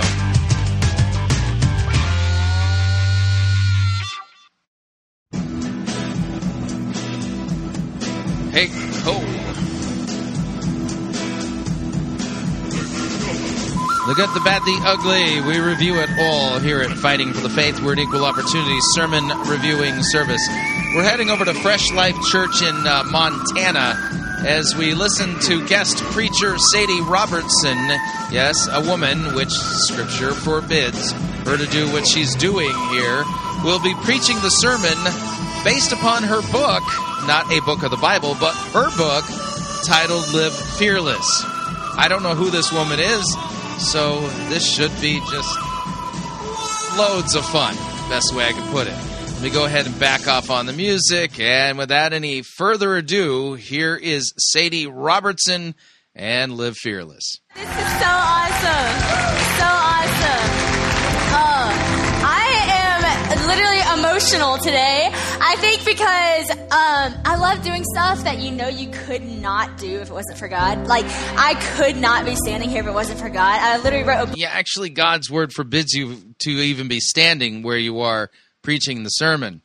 You've have you read First Corinthians fourteen? Have you read, uh, you know, uh, First uh, Timothy two? live fearless, which means I come from a life of living in the past in fear. So to even be here and stand here is just the power of God's grace and love. So I get Yeah, clearly she's fearless and no longer has a fear of God, which she needs to have. Emotional. So bear with me, church. Bear with me, church. Y'all can uh, go ahead and take your seats. I'm gonna tell y'all a short story of just kind of um, how fear gripped my life. There's some of these stories are in the book, but many of you know I was on Dancing with the Stars. Okay, wow, that's shocking because I don't know how that happened. Only God. So the reason you're qualified to preach a sermon is because you wrote a book about being fearless because you were fearless enough to be on Dancing with the Stars. Please tell me that's not true. again. Uh, I got asked to be on Dance with the Stars, and I don't know if many of you know this, but I actually said no at first. I was like, no way, Jose. Why in the world would I go on Dance with the Stars? One, I don't know how to dance, which that seemed like a pretty big reason in itself. So I was like, no, that's not a good idea. So they called, they're like, do you want to go on Dance with the Stars? And I'm like, no, thank you. Thank you for that amazing offer, but I'm going to pass. And my mom was like, are you kidding? Nobody says no to Dancing with the Stars. What's wrong with you? And I'm like, yeah, but mom, you see, I don't know how to dance. Don't want to learn in front of 20 million people. It just didn't really sound like a good idea. So I said no. Well, um, the next day I had one day to decide. I was actually the last person they called. They said, you know, we're sorry we're late. You would have to move to LA in two days for the next three and a half months. So it's kind of shocking. There were some elements to why I'd say no. Um, and my little sister, um, I decided I was just going to take her out to lunch. I was just going to have a lunch with her and tell her why mom is crazy for wanting me to go and dance with the stars. I'm thinking my 11 year old little sister is going to like, you know, be with me in this. She's going to be like, yeah, it's totally crazy. You should totally not do it.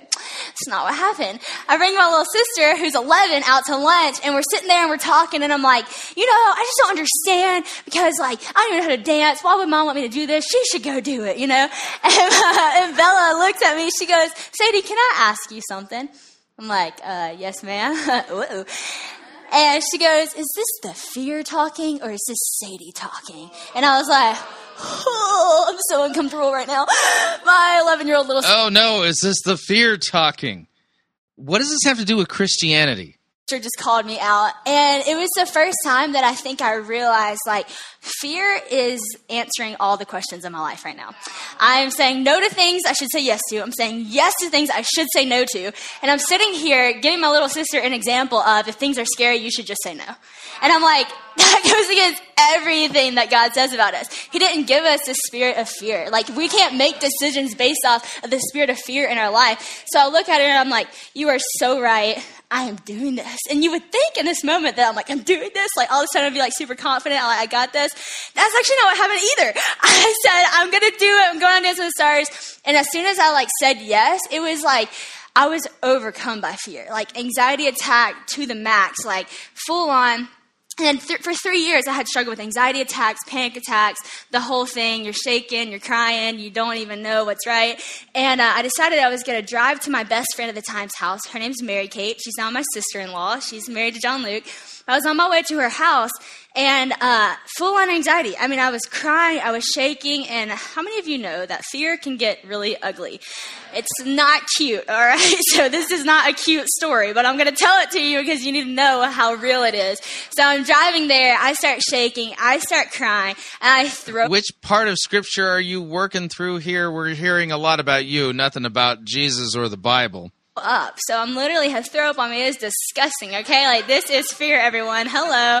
And so I get to Mary Kate's house, and when I pull up, I see my brother's car, and I'm like, skirt, we are not going here because I'm like, I, he cannot see me like this. It's so embarrassing. So I like turn around. I was like driving back home. Well, all of a sudden I see this tall, lanky John Luke Robertson and my brother running after me in my rearview mirror, and I'm like, no, no, no, no, no, no, no, no, no.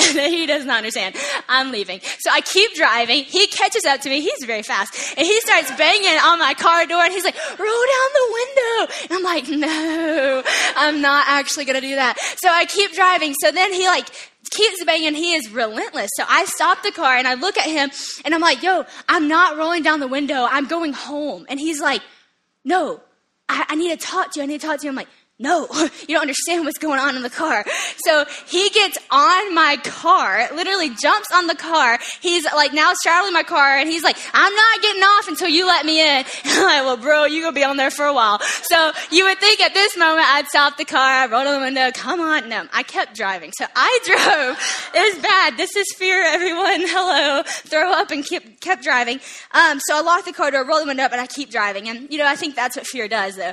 Fear locks the car door. It rolls the window up and it doesn't want your brother to see it. It doesn't want your family to have a voice in it because when you are fearful, you're blinded and you don't really Fear fear has its own volition. It has its own will. Okay. understand the choices you're making. And so you hide. And that's the worst place you can be when you're in fear is in hiding. And so I just kept driving. I kept driving. He's such a good brother. He just stayed on the car. I was slow, okay? I wasn't going to like hurt him. But finally, I pull into Mary Kate's house and I opened the door and he's like, whoa. And I'm like, yeah, this is it.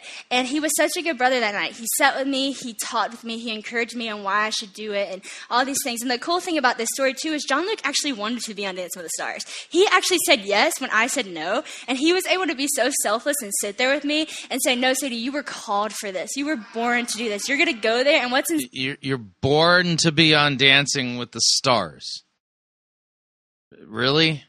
Inside of you is going to be so amazing that Hollywood needs to see it. And I will never forget that night. Such a special night with my brother. Um, but I learned so much through that whole experience. But I kind of want to show you guys a video before I even get started on this teaching. But the reason I tell you that story is to say this.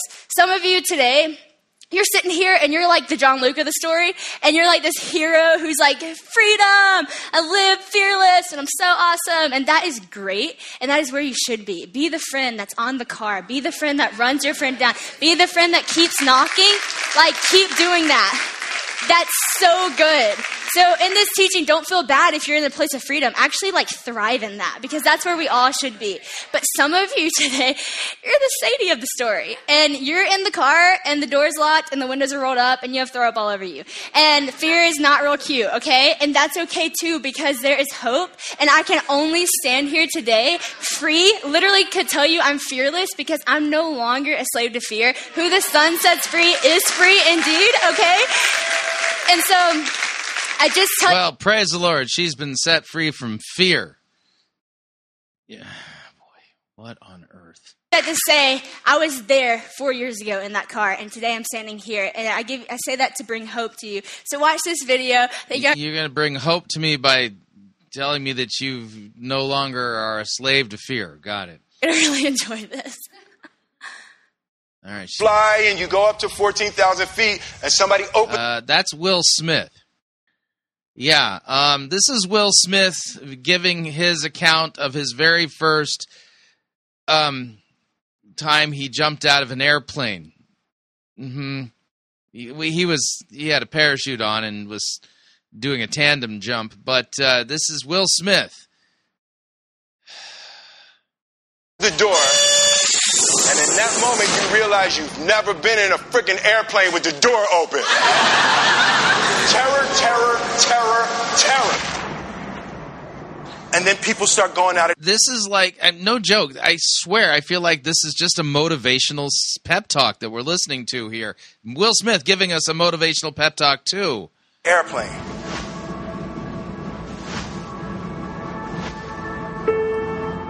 And the guy walks you up to the end of the thing, and you're standing, and your toes are on the edge, and you're looking out down to death. They say on three. One, two, and he pushes you on two because people grab on three. And you fall out of the airplane, and in one second, you realize that it's the most blissful experience of your life. You're flying. There's zero fear. You realize that the point of maximum danger is the point of minimum fear. The lesson for me was why were you scared in your bed the night before? What do you need that? Yeah, in the video, you you can see him doing the skydive, and he happens to be in Dubai. Yeah, and that's a great place to skydive, apparently. fear for? Everything up to the stepping out, there's actually no reason to be scared. And then in that moment, all of a sudden, where you should be terrified is the most blissful experience of your life. And God placed the best things in life on the other side of fear. Is Will Smith a pastor now?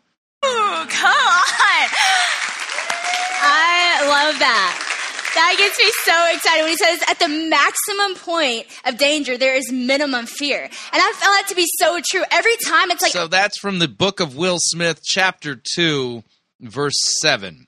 Finally get to the place that fear was, their fear is conquered. Because in that place, that's when God steps in and it's like, it has to be you, God, because I really can't do this. And He fights for you, He catches you, He carries you. And you just begin to build this confident trust with Him. In Hebrews 10:35, this is one of the verses that changed my whole perspective on fear. It says, "So then do not forget the confident trust that you have in the Lord, for it will be All right, so uh, Hebrews 10:35, the three rules for sound biblical exegesis are context, context, and context. I don't think Hebrews 10 is a, a text about um, overcoming, you know, the fear of jumping out of an airplane or the fear of, um, well, how do I put this uh, politely? Uh, the, the the fear of dancing, you know, going on Dancing with the Stars, or the fear of overcoming, you know, you know, phobias of speaking in public, or anything like that. That's not what this is about. So Hebrews ten thirty two. Recall the former days when you were enlightened and you endured a hard struggle with sufferings sometimes being publicly exposed to reproach and affliction, and sometimes being partners with those uh, so treated. Yeah, this is talking about persecution. You had compassion on those in prison. You joyfully accepted the plundering of your property, since you knew that you yourselves had a better possession and an abiding one. Therefore, do not throw away your confidence, which has a great reward that you have need of endurance, so that when you have done the will of God, you may receive what is promised. Yet a little while, and the coming, and the one coming, and the coming one will come and will not delay. But my righteous one shall live by faith. If he shrinks back, my soul has no pleasure in him. Yeah, so this is talking about courage, confidence in the face of persecution for your faith, your confession of Christ. richly rewarded. Patient endurance is what you need now so that you will be able to test and approve what God's good, perfect, and pleasing will is for your life. And so my question to all of us is, how are we going to have confident trust in the Lord if we don't walk with Him every day? You have to put yourself and place yourself in those places that in spaces that you're like, I could not do this without you, God. Let Him fight for you. Let Him win the battle for you. And then when you get move on your life, What battle are you talking about? look back and you're like, oh, I can do anything because God has continuously showed up and done this for me. That's the only way you're going to be able to do it. One time I asked my mom, we actually went skydiving for my 21st birthday a few weeks ago. Whoo, come on, it was awesome. And it was so cool. It was one of those things like this I could only do if I'm in you, God. But it was so cool because my mom, Gosh, she's the best friend to fear. She, oh, she answered the phone for three years when I called her with an anxiety attack. She answered the phone, and what was so cool about her is that she does not struggle with fear at all. Like, picture a fearless. Proverbs 31, there she is, my mother. And she just laughs at fear of the future, and I'm her daughter, and I'm sitting here like, and so, like, how did that happen? I don't know. But she's just amazing. And it was so cool, even though she didn't struggle with fear, and I did, she recognized the place I was at. And so she, as my mom, memorized all the scriptures on fear so that when I called her and I was having a panic attack, she would go, Do not fear, for I am with you. Do not be dismayed, for I am thy God. I, and she just began to declare scripture, and it was so amazing. So for her to be with me skydiving a few weeks ago and get to experience me being like, yeah, but like actually, truthfully, I'll be real. I was not scared, but if y'all watch the video of me skydiving on the internet, every chin was saying, don't go. I mean, I'm talking right before I had like 10 chins. I was like, I'm doing it. But it was so funny. But my mom, she was there. She was just always there. And one day I asked her, I said, Mom, I don't even know if you know the answer to this, but you know, you laugh at fear of the future. You are this picture of fearless. I'm your daughter. I'm afraid. So I just want to ask you, how? How are you not afraid? Like, I know that's kind of a big question, but how? And she looked at me, simplest answer, most profound statement. She goes, You know what? I really just believe what God says. And I was like, Oh, okay, that, that's good. like, I wish I could do that. And then I realized, wait, we all can.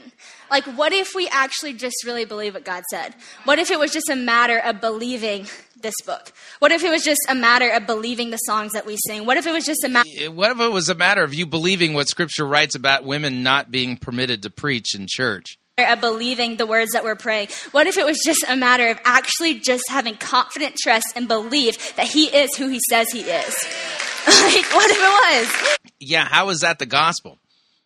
The, how about confident faith and belief and trust that He really will forgive our sins and give us eternal life as a gift by grace through faith? And I think that it is. You know, fear is actually the belief that something is a potential threat to you. And when I read that one day, I was like diving into what fear is. And when I read the word belief, something just hit me wrong. I was like, ooh, like, oh my gosh, I am choosing to take belief in something that I cannot see that's other than God. So I have a choice. I can choose to believe in fear and constantly live in a state that something right in front of me is a potential threat to me, or I can choose to wake up every day and choose faith and believe in something I also cannot see, but that no weapon formed against shall prosper. You know, so which one do I really want to believe? Because both take faith. And so when I started thinking about this, I was like, who in the Bible actually did this like good? Who really believed what God said? Who really acted upon it? Who really did it? And let me tell you, Daniel, that boy did it right, okay? He did good. So I was reading the book of Daniel the other day, and I don't know if many of you, probably all of you, know the story of Daniel in the lion's den, but when I read it again with a new perspective, with fresh eyes, like actually living in this place of trying to be bold, everything changed. The story of Daniel and the lion's den is a type and shadow that points to the death and resurrection of Jesus Christ for me.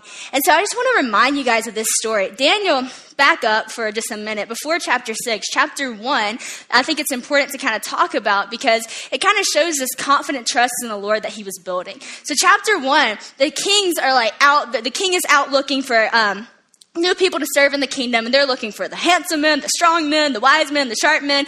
And so they invite all these people in, and they give them this diet, right? And Daniel, Shadrach, Meshach, and Abednego, you know the story. They decided to fast, and they were like, "We don't need your food," because they were Jews and they actually believed in the Torah. So they were like, "We can't do this; it goes against the word of God." So they chose to fast. Well, of course, ten days later, they're wiser, they're sharper, they're stronger, they're more handsome. And in this moment, in chapter one, it says that God gave these men wisdom, understanding, them the ability to interpret dreams and languages, all this stuff, chapter one. And so you kind of see how that comes into play for the next five chapters in Daniel's life. So I'll only say that to say Daniel wasn't just some random person just chosen by God that God was like, yeah, Daniel, awesome. No, Daniel was a faithful servant of God who walked with him and lived a righteous life before God. And so as these five chapters go on, anytime the kings needed a language interpreted, anytime they needed a dream interpreted, Daniel was the man. So Daniel would show up hoping he would do it. So we get to chapter 6, and the king's about to appoint this new person to rise up in the kingdom, and he chooses Daniel because he says that Daniel has been found favor in God's eye and also his eye. So he's like, Daniel's the man. And just as many times in history goes, everybody else is like, gets super jealous and is like, no, no, no, no, no. We got to get Daniel out of here. This is not cool. So they decide that they're going to come up with some way that they could get Daniel out of the position to be king. Well, it's going to be kind of hard because Daniel was this righteous guy. He was doing everything right. So they say, the only way we're going to get Daniel tripped up is if we make a law or a new law that goes against the word of his God. First of all, that's pretty cool, okay? Like, if we can live a life like that, where people are like, the only way we're going to be able to get Sadie is if we do something like this. Like, that's pretty cool, okay? So, this is how righteous Daniel was. So, they made this decree. They said, King, can we just make this new law that for the next 30 days, people can only pray to you, King? And if anybody goes against that, we'll throw them in the den of the lion. And the king decides that that's a good one to make, so he makes the law he seals it, it's put in stone. That's going to be the deal. Well, it says, picking up in chapter 6, now, when Daniel learned that the decree had been published, he went home to his upstairs room just as he had always done. And three times a day, he got down on his knees and he prayed. I love that. As soon as he found out about the new law, just as he had always done, he got down on his knees and he prayed, just as he has always done. What if we lived such a steadfast, wholehearted faith that it doesn't really matter what happens in the world, just as we have always done, we will bow before the King? You know? That's so good. And so, he gets down. Well, like I said, it was a scheme. So the people go up and they're like, King, your servant, he did it. And the king was actually really distraught because the king was like, Oh, Daniel was the one I was about to appoint, but it said, I said it, that if somebody bows down for another king, then they're going to have to be thrown into the lion's den. And so the king, keeping his word, decided he was going to throw Daniel in the lion's den. And now I'm just going to pick up and read this for a minute. Then we're going to go over it. So it says, so Daniel gave the order, and they brought, so the king gave the order. They brought Daniel and threw him into the lion's den. And the king said to Daniel, May your God, whom you continuously serve, rescue you. I also think that's just a cool point to just like take note of real fast, just because this king was like, had been watching Daniel. Like, Daniel was like, kind of living out this testimony that the king had been watching this whole time and he had seen God save Daniel so many times. So he's like, actually, I really hope that the God you serve rescues you. When I used to read that younger, I, I, would think that it was like he was like kind of this jealous king that was just like, yeah, may your God rescue you. Like it was almost sarcastic. But no, he actually really wanted him to rescue Daniel. He really thought this Daniel's been doing so good. I want your God to save you. Like live in such a way that people don't want you to fail. They actually want God to keep doing it because it's awesome. Okay, and so they're like, no, may the God you serve rescue. And so they brought this stone over. They placed it over the mouth of the den, and the king sealed it with his signet ring sealing the fate of Daniel, so that Daniel's situation might not be changed. Then the king returned to his palace and spent the whole night without eating or without entertainment. At the first light of dawn, the king got up and he hurried to the den and he said, Daniel, has your God, whom you continuously served, been able to rescue you? And Daniel popped up and he says, May the king live forever. My God sent an angel and he shut. All right. By the way, uh, this is a text that I'll be preaching on in the fall. Um, yes, looking at my sermons coming up, and this is a fascinating text, one worth taking a closer look at because um, Ms. Robertson's account of it is, uh, let's just say, less than satisfactory. So uh, we'll start at Daniel chapter 6, and we'll note that uh, Nebuchadnezzar is dead. Nebuchadnezzar has, uh, has died. Uh, Darius the Persian is now king of Babylon. And here's what it says It pleased Darius to set over the kingdom 120 satraps to be throughout the whole kingdom, and over them three high officials, of whom Daniel was one, to whom these uh, satraps should give account, so that the king might suffer no loss.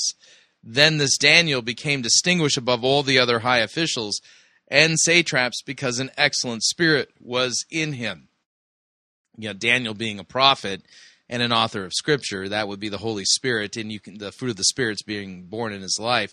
So the king planned to set him over the whole kingdom didn't plan to make him king. It's just that uh, that you know the way the bureaucracy was set up there were three people who uh, reported to the king, Daniel being one of them, and the 100 and sa- 120 satraps who were like provisional mayors or governors or whatever, uh, they reported to the three, uh, of which Daniel was one. And uh, Daniel did so well that the king planned on making, you know, basically making it so that Daniel uh, reported to the king, and the other guys reported to Daniel. Kind of put, you know, to you know, cha- put him at the top of middle management.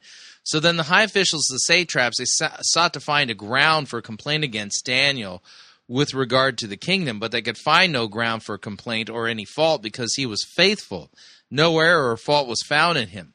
So then these men said, uh, We shall not find any ground for complaint against Daniel unless we find it in connection with the law of his God. So then these high officials and satraps came by agreement to the king and said to him, O King Darius, may you live forever. All the high officials of the kingdom, the prefects and the satraps, the counselors and the governors, are agreed that the king should establish an ordinance and enforce an injunction that whoever makes petition to any god or man for 30 days, except for to you, O king, shall be cast into the den of lions. And you're going to note here, Darius falls for this. Uh, he's bought into the false idea that uh, that kings of his era are god kings, and so this plays into his ego, and he breaks the first commandment: "You will have no other god before me." And so he's actually culpable then in this plot, uh, and his sin is what makes this all possible.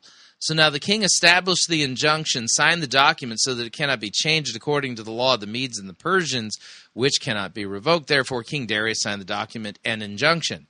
When Daniel knew that the document had been signed, he went to his house where he had windows in his upper chamber open toward Jerusalem. He got down on his knees three times a day and prayed and gave thanks before his God as he has done previously. So note here, Daniel refuses to break the first commandment and he refuses to operate in secret. He doesn't close the windows, he keeps the windows open uh, during the three times a day that he prays. So he's not hiding the fact that uh, he's going to pray only to the one true God. So then these men came by agreement, found Daniel making petition and plea before his God.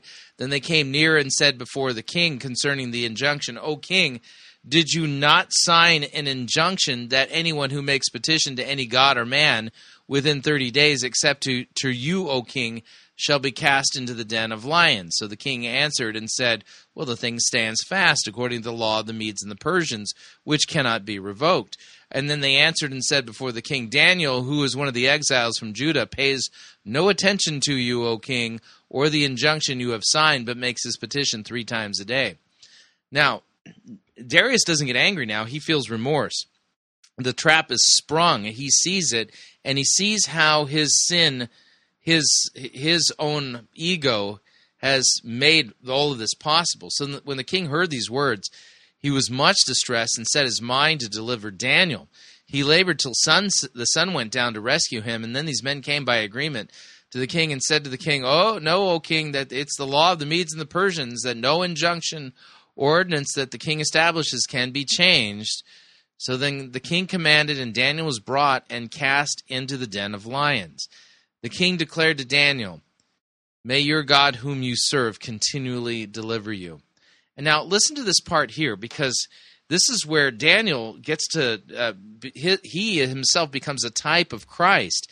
And listen to the details of the sealing of the lion's den and tell me if this doesn't sound remarkably like the sealing of the tomb of Christ uh, after his death on Golgotha. So the stone was brought and laid on the mouth of the den. The king sealed it with his own signet and with the signet of the Lord's so that nothing might be changed concerning Daniel. Yeah, that's right. This is type and shadow of the death of Christ and the burial of Christ. So then the king went to his palace and spent the night fasting. No diversions were brought to him. Sleep fled from him. So he's fasting, which, by the way, is a discipline regarding repentance. He's repented of his own sins here. He's fasting and praying and praying to the one true God for Daniel to be delivered. So then at daybreak, the king arose, went in haste to the den of lions, and as he came near the den where Daniel was, he cried out in a tone of anguish. And the king declared to Daniel, O Daniel, servant of the living God, has your God, whom you serve continually, been able to deliver you from the lions? And then listen to this. It's just brilliant. From, from across the darkness of the, of the lion's den, Daniel says, O king, may you live forever. My God sent his angel, shut the lions' mouths, and they have not harmed me. Because I was found blameless before him and also before you. Which, by the way, is the very theology given for the reason why the grave was unable to hold Christ. Uh huh. So, O king, I have done no wrong or harm. So then the king was exceedingly glad and commanded that Daniel be taken up out of the den. So Daniel was taken up out of the den, and no kind of harm was found on him because he had trusted in his God. See, by faith, by faith, Daniel shut the mouths of the lions. That's what Hebrews 11 says. So the king commanded, and those men who had maliciously accused Daniel were brought cast into the den of lions, they and their children and their wives.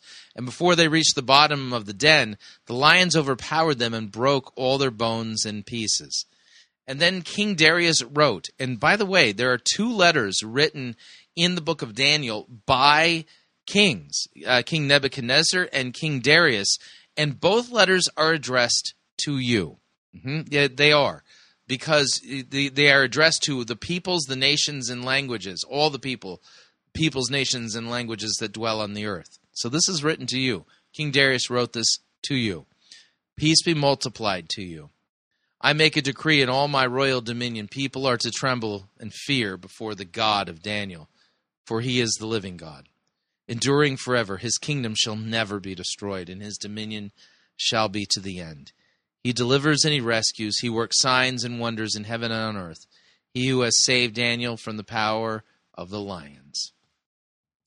Great story. Great, great story. And all of it pointing to Christ. Uh huh. Mouth of the lions. They have not hurt me because I was found innocent in your sight, nor have I been found guilty in the sight of my God. The king was overjoyed and gave orders to lift Daniel out of the lion's den. And when Daniel was lifted, there was no wound found on him because the lions had not harmed him. Then, just a little bit further, because I think this is too cool to not say, the same king who just made this decree that they could only serve and pray to him now makes this new decree. And he says, I issue a decree that in every part of my kingdom, people must fear and reverence the God of Daniel. For he is the living God, he endures forever. His kingdom will not be destroyed. His dominion will never end. He rescues and he saves. He performs signs and wonders in the heavens and the earth. He has rescued Daniel from the power of the lions. What? Oh, that is so cool. Like, that is from the king, okay? So isn't it cool that this king threw him in and he was kind of expecting, he's like, oh, please save him. And then he did, he's like, everybody serve Daniel's God. Like, y'all don't even have to pray for me. Forget about that new decree. Daniel's God, he endures forever. Like, that is so cool. And so I'm going to reread this because there's so many. Yeah, it's just so cool. Yeah, cool, coolness here. Yeah. things, like I said, to be confident I, really feel like this to be confident in something, sometimes we have to be confident of the consistency of something. And I think that God is so consistent that we can be confident just because of how consistent He is. We're like, oh, I know you're going to show up because you keep doing it time and time again. And this story just preaches on the consistency of God. So the first point. It says a stone was brought and placed over the mouth of the lion's den. The king sealed it with his signet ring, sealing the fate of Daniel. Okay, I read that and I was like, yeah, right. He didn't seal the fate of Daniel. That can't be true because no king can seal the fate of our lives, right? And then I thought about this in Matthew chapter 27. Right after Jesus had just died on the cross, it says that, you know, they put him in the grave and they. Yeah, I'm glad she sees the typological significance, significance or at least the tie in. The tomb. And Pilate's men, they they came to him and they said, You know, while the deceiver was still alive, he said that three days he was going to rise again. So, can we give an order that somebody can go seal the body and make sure that nobody comes and tries to steal Jesus' body? And then Pilate says, Take a guard, go make the tomb as secure as you know how. So they went and made the tomb double secured by putting a seal on the stone and posting it up by the guard. How many of you know that there is no seal that any king can put on our life to determine our fate when God. Yeah, you kind of missed the point there, uh, Sadie. Yeah. The story of Daniel is actually pointing to Christ. Yeah, that, that's uh, She doesn't know how types and shadows works. Yeah. Same thing happened twice, so that means that nobody can seal our fate. Oi, you missed the point. Established destiny in our life when He knit us together in our mother's womb. And if God places something on your life, He's going to see it through. It, there's not, there's not matter. If God places something on your life. Yeah, notice she's a purveyor of the dream destiny thingy. Purpose driven life doctrine. False doctrine, by the way. If I steal it twice, if I roll it three times over, let me just get one more stone. No, God's got you, okay? If He placed something on you, it doesn't matter your placement, okay? He's that good.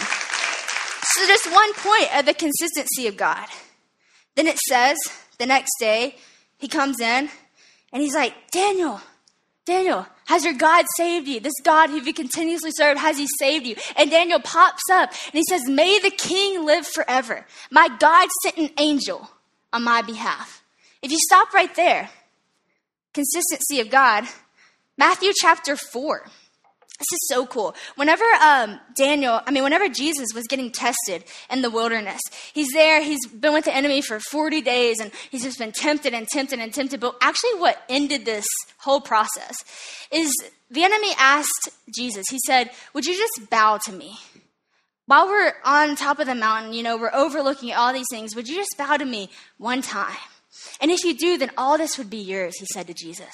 Kind of like Daniel's situation. Daniel, they were just like, if you would just pray for 30 days, it's just 30 days. Like, pray to me as a king for 30 days. It's just the time you're in right now. It's just what it's going to be for right now. But then after 30 days, you can go on and pray to your God. If just right now while we're on the mountain, if you would just bow, if you just pray to me. And both of them, may the king live forever. May the king live forever. They only bow to one God. And so Jesus said to him, Away from me, Satan. For it is written, Worship the Lord your God and serve him only. In this moment, the devil left him and the angels came and attended him. I love the parallel that when both of these people, Jesus and Daniel, decided to say, no, only one king, I only bow to one God, angels were sent on their behalf. So it didn't matter what enemy was actually right in front of them. It doesn't matter if there's one, 10,000 10, enemies in front of your face. When you say only one God, all of heaven's army comes and fights on your behalf, right? Like that is so powerful. Oh, this is painful. And another thought I was just thinking of you can be following the perfect plan that God has for your life and still be led into the lion's den, still be led into the wilderness. Daniel was this righteous guy. He didn't like accidentally trip up and he got, you know, sent into the lion's den. Jesus was Jesus, so he didn't trip up and he got led into the wilderness by the Spirit of God. And so I think that that's just the point we're taking is that sometimes we can. Yeah, again, that's how Daniel uh, really is type and shadow of Christ, the innocent one sentenced to death. Uh huh. Yeah, that's kind of the point living the perfect plan for God's life. And there's actually a reason why we're being led into the lion's den. There's a reason why we're being led into the wilderness. And in that moment when you're in the pit of the lion's den, or in that moment when you're standing on the mountain of the wilderness and the enemy has challenged you in some way, God is actually building a confident strength in you that one day you're going to look back and be confident in another situation in your life and say, no, no, no, I remember the time my God sent an angel on my behalf. You're just building this confident street no matter where you go. The angels say about God, they surround him day and night in Revelation. It's like one of the only Revelation verses I will preach on because it's so confusing. But my God, hey, I'm 21, I'm learning. But I love this moment because it says the angels surround God day and night, and all they can say is, Holy, holy, holy are you, Lord God Almighty. Holy, holy, holy are you, Lord God Almighty, who was and is and is to come. And so I take that to believe that it doesn't really matter where we're going, it doesn't really matter where we're going to end up, but I know and I believe confidently that when I get there, I'm going to be able to say, Holy are you, God. And so, that has been something for me that I've held on to because I think that sometimes in our life we get so stressed out. You'll notice at uh, Fresh Life Church they use a bullpen. Yeah, that's volunteers who sit uh, in the front who are are called upon to ooh and ah and gawk over anything that sounds profound. where we're going or where we're going to end up. And then that actually causes fear. And we only really get disappointed with where we end up if we set our plans in motion, right? And so I think that, just thinking about my mom and how she laughs at fear of the future, I don't think that, I think we are only going to be able to do that if we just leave it up to God where our future is, but we know when we get there, we're going to say, Holy, holy, holy are you, Lord God Almighty. I think that's kind of the trick to Daniel's success is it, it was just as he had always done. It didn't matter what was happening around him. It was just as he has always done. He was just so steadfast. And so then it says, my God sent an angel on my behalf and he shut the mouth of the lion. This is one of my favorite points because if I serve a God that shuts the mouth of the lion. That means I don't have to shut the mouth of the lion, okay? And so I think sometimes we actually get ourselves in trouble because we try to shut the mouth of the lion. And then we get hurt because we stepped outside of something that God actually asked us to do or required us to do. And God is so good that we serve him and he will come on our behalf and he will shut the mouth of the lion. All we have to do is be still and know that he's God and that he's fighting for us. And I know sometimes that is hard to do because these people they be talking, they have mouth louds, you know, they're just the mouth of a lion. You just wait. You just wait. You be still. You know he's God, and you let him shut the mouth of the lion, and he will come and he will fight on your behalf. God, he's such a good God. Such a good God. And then it says, because he was found innocent in his sight, he had done no wrongdoing. He came out, and there were no wounds found on him. So, what this story also tells me is that you can be in the lion's den and come out unharmed. Simple as that. I mean, it preaches it right there. You can be in the lion's den and come out unharmed. So, wherever you are right now, you may be surrounded by a lot of lions. You may be surrounded by a lot of things that have come into the enemy, coming to kill, steal, and destroy the plans that God has for your life, but you're going to come out of that unharmed if you would just be still and know that He is such a good God. I keep saying be still and know. So I just want to share with you where that's from. Psalms 46. Psalms 46 is like my anthem of fearless uh, because I think for me, I didn't really understand how I was going to possibly be fearless until I read Psalms 46. Um, and what God challenged me with that is that I realized something in my prayer life. I was constantly praying. I never really had this moment where I like wavered super far off from my faith, but I was living in so much fear. And so one day, it was like after this, or it was towards the end of the three year process, I got so frustrated. And I was like, God, I don't understand why I'm still afraid. Like, I pray all the time, like, God, I know you're good. I know you're a good father, but God, why am I still living this life of fear? And I remember so clearly, just, you know, when you just know God just punches, like, breathes right into your spirit, and you're like, whew.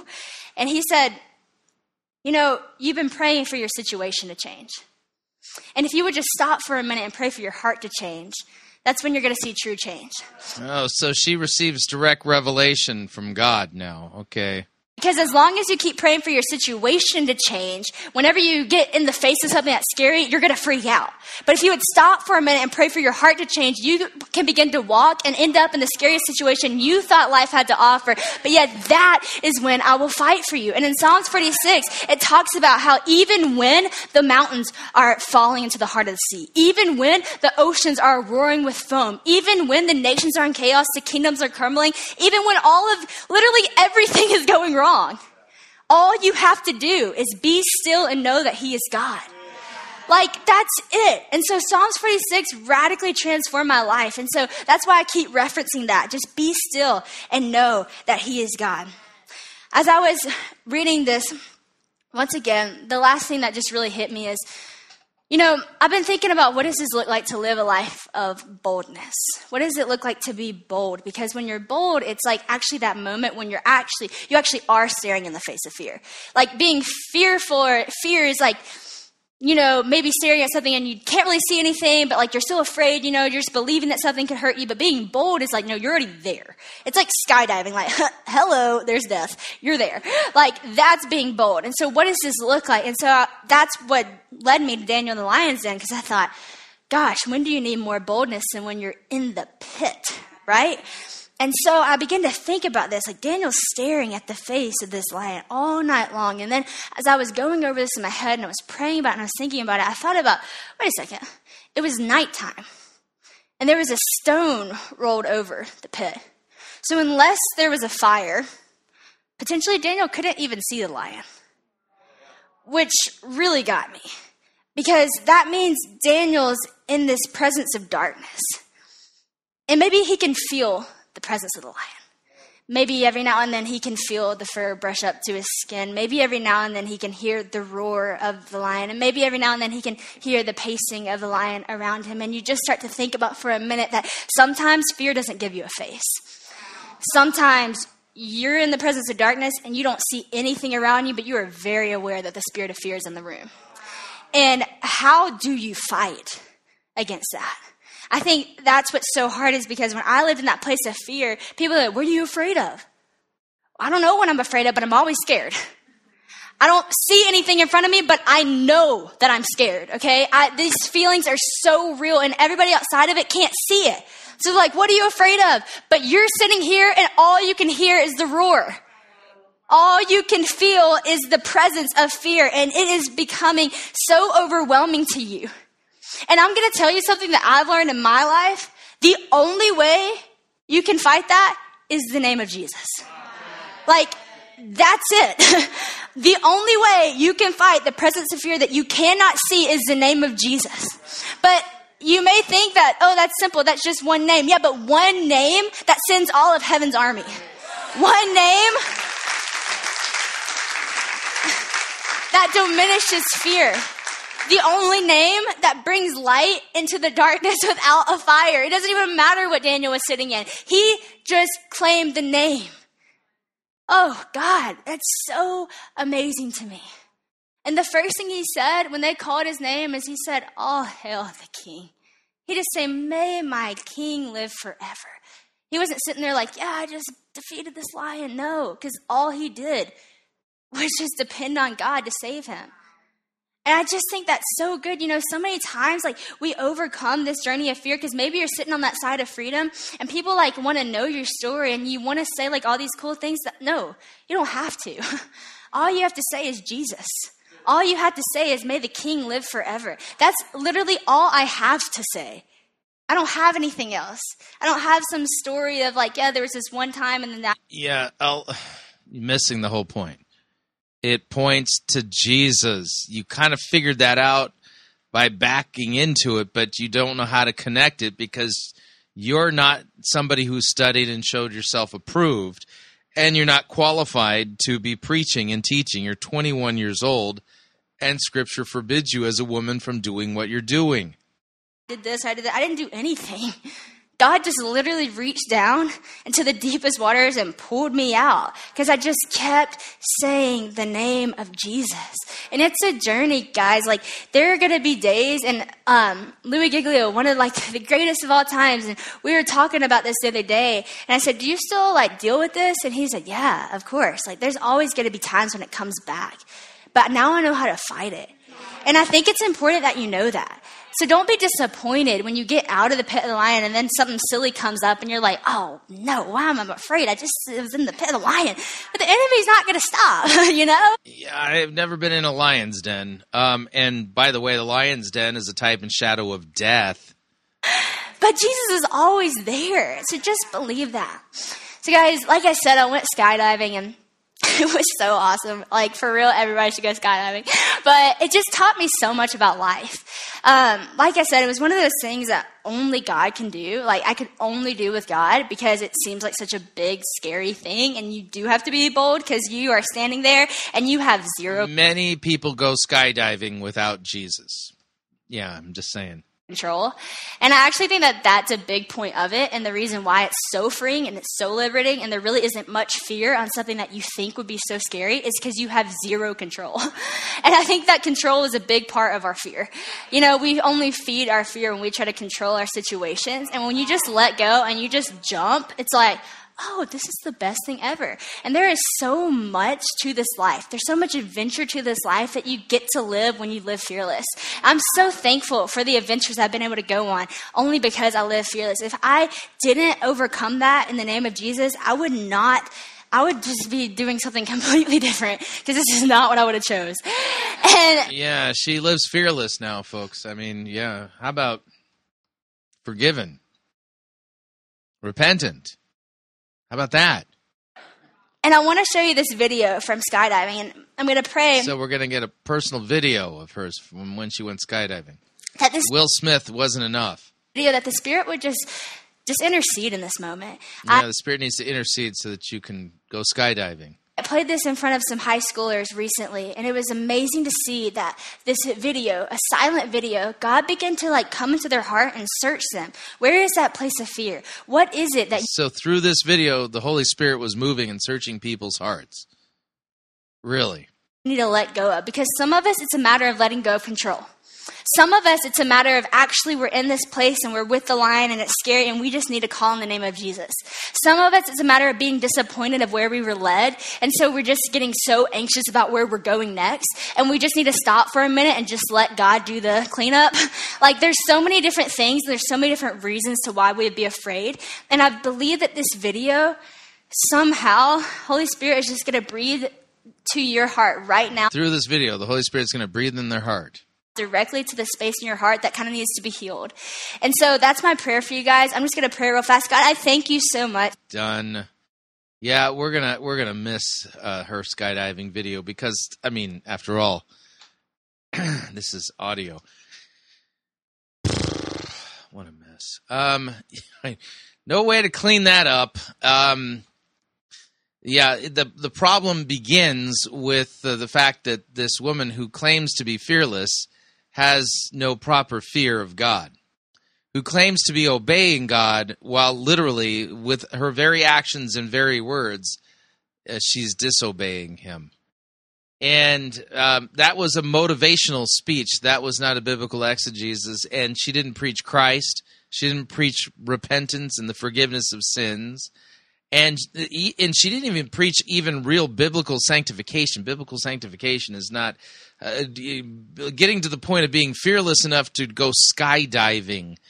Yeah, that's not it at all. And she missed the fact, really for real, how the story of Daniel in the lion's den correctly connects up with the death and resurrection of Jesus Christ, the one who was truly faultless, sinless who death could not hold because he had done no wrong. And yet he was the one whom God had placed all of our sin so that we can be forgiven. So that ultimately, when it comes time for us to face the lion's den of death, Christ has faced it for us so that we can live. Yeah, she never connected any of those dots because I don't even think she's ever heard them. What'd you think? Love to get your feedback. If you'd like to email me regarding anything you've heard on this edition or any previous editions of Fighting for the Faith, you can do so. My email address is talkback at fightingforthefaith.com or you can subscribe on Facebook, facebook.com forward slash pirate Christian. Follow me on Twitter. My name there at pirate Christian. Till tomorrow, may God richly bless you in the grace and mercy won by Jesus Christ and his vicarious death on the cross for all of your sins. Amen.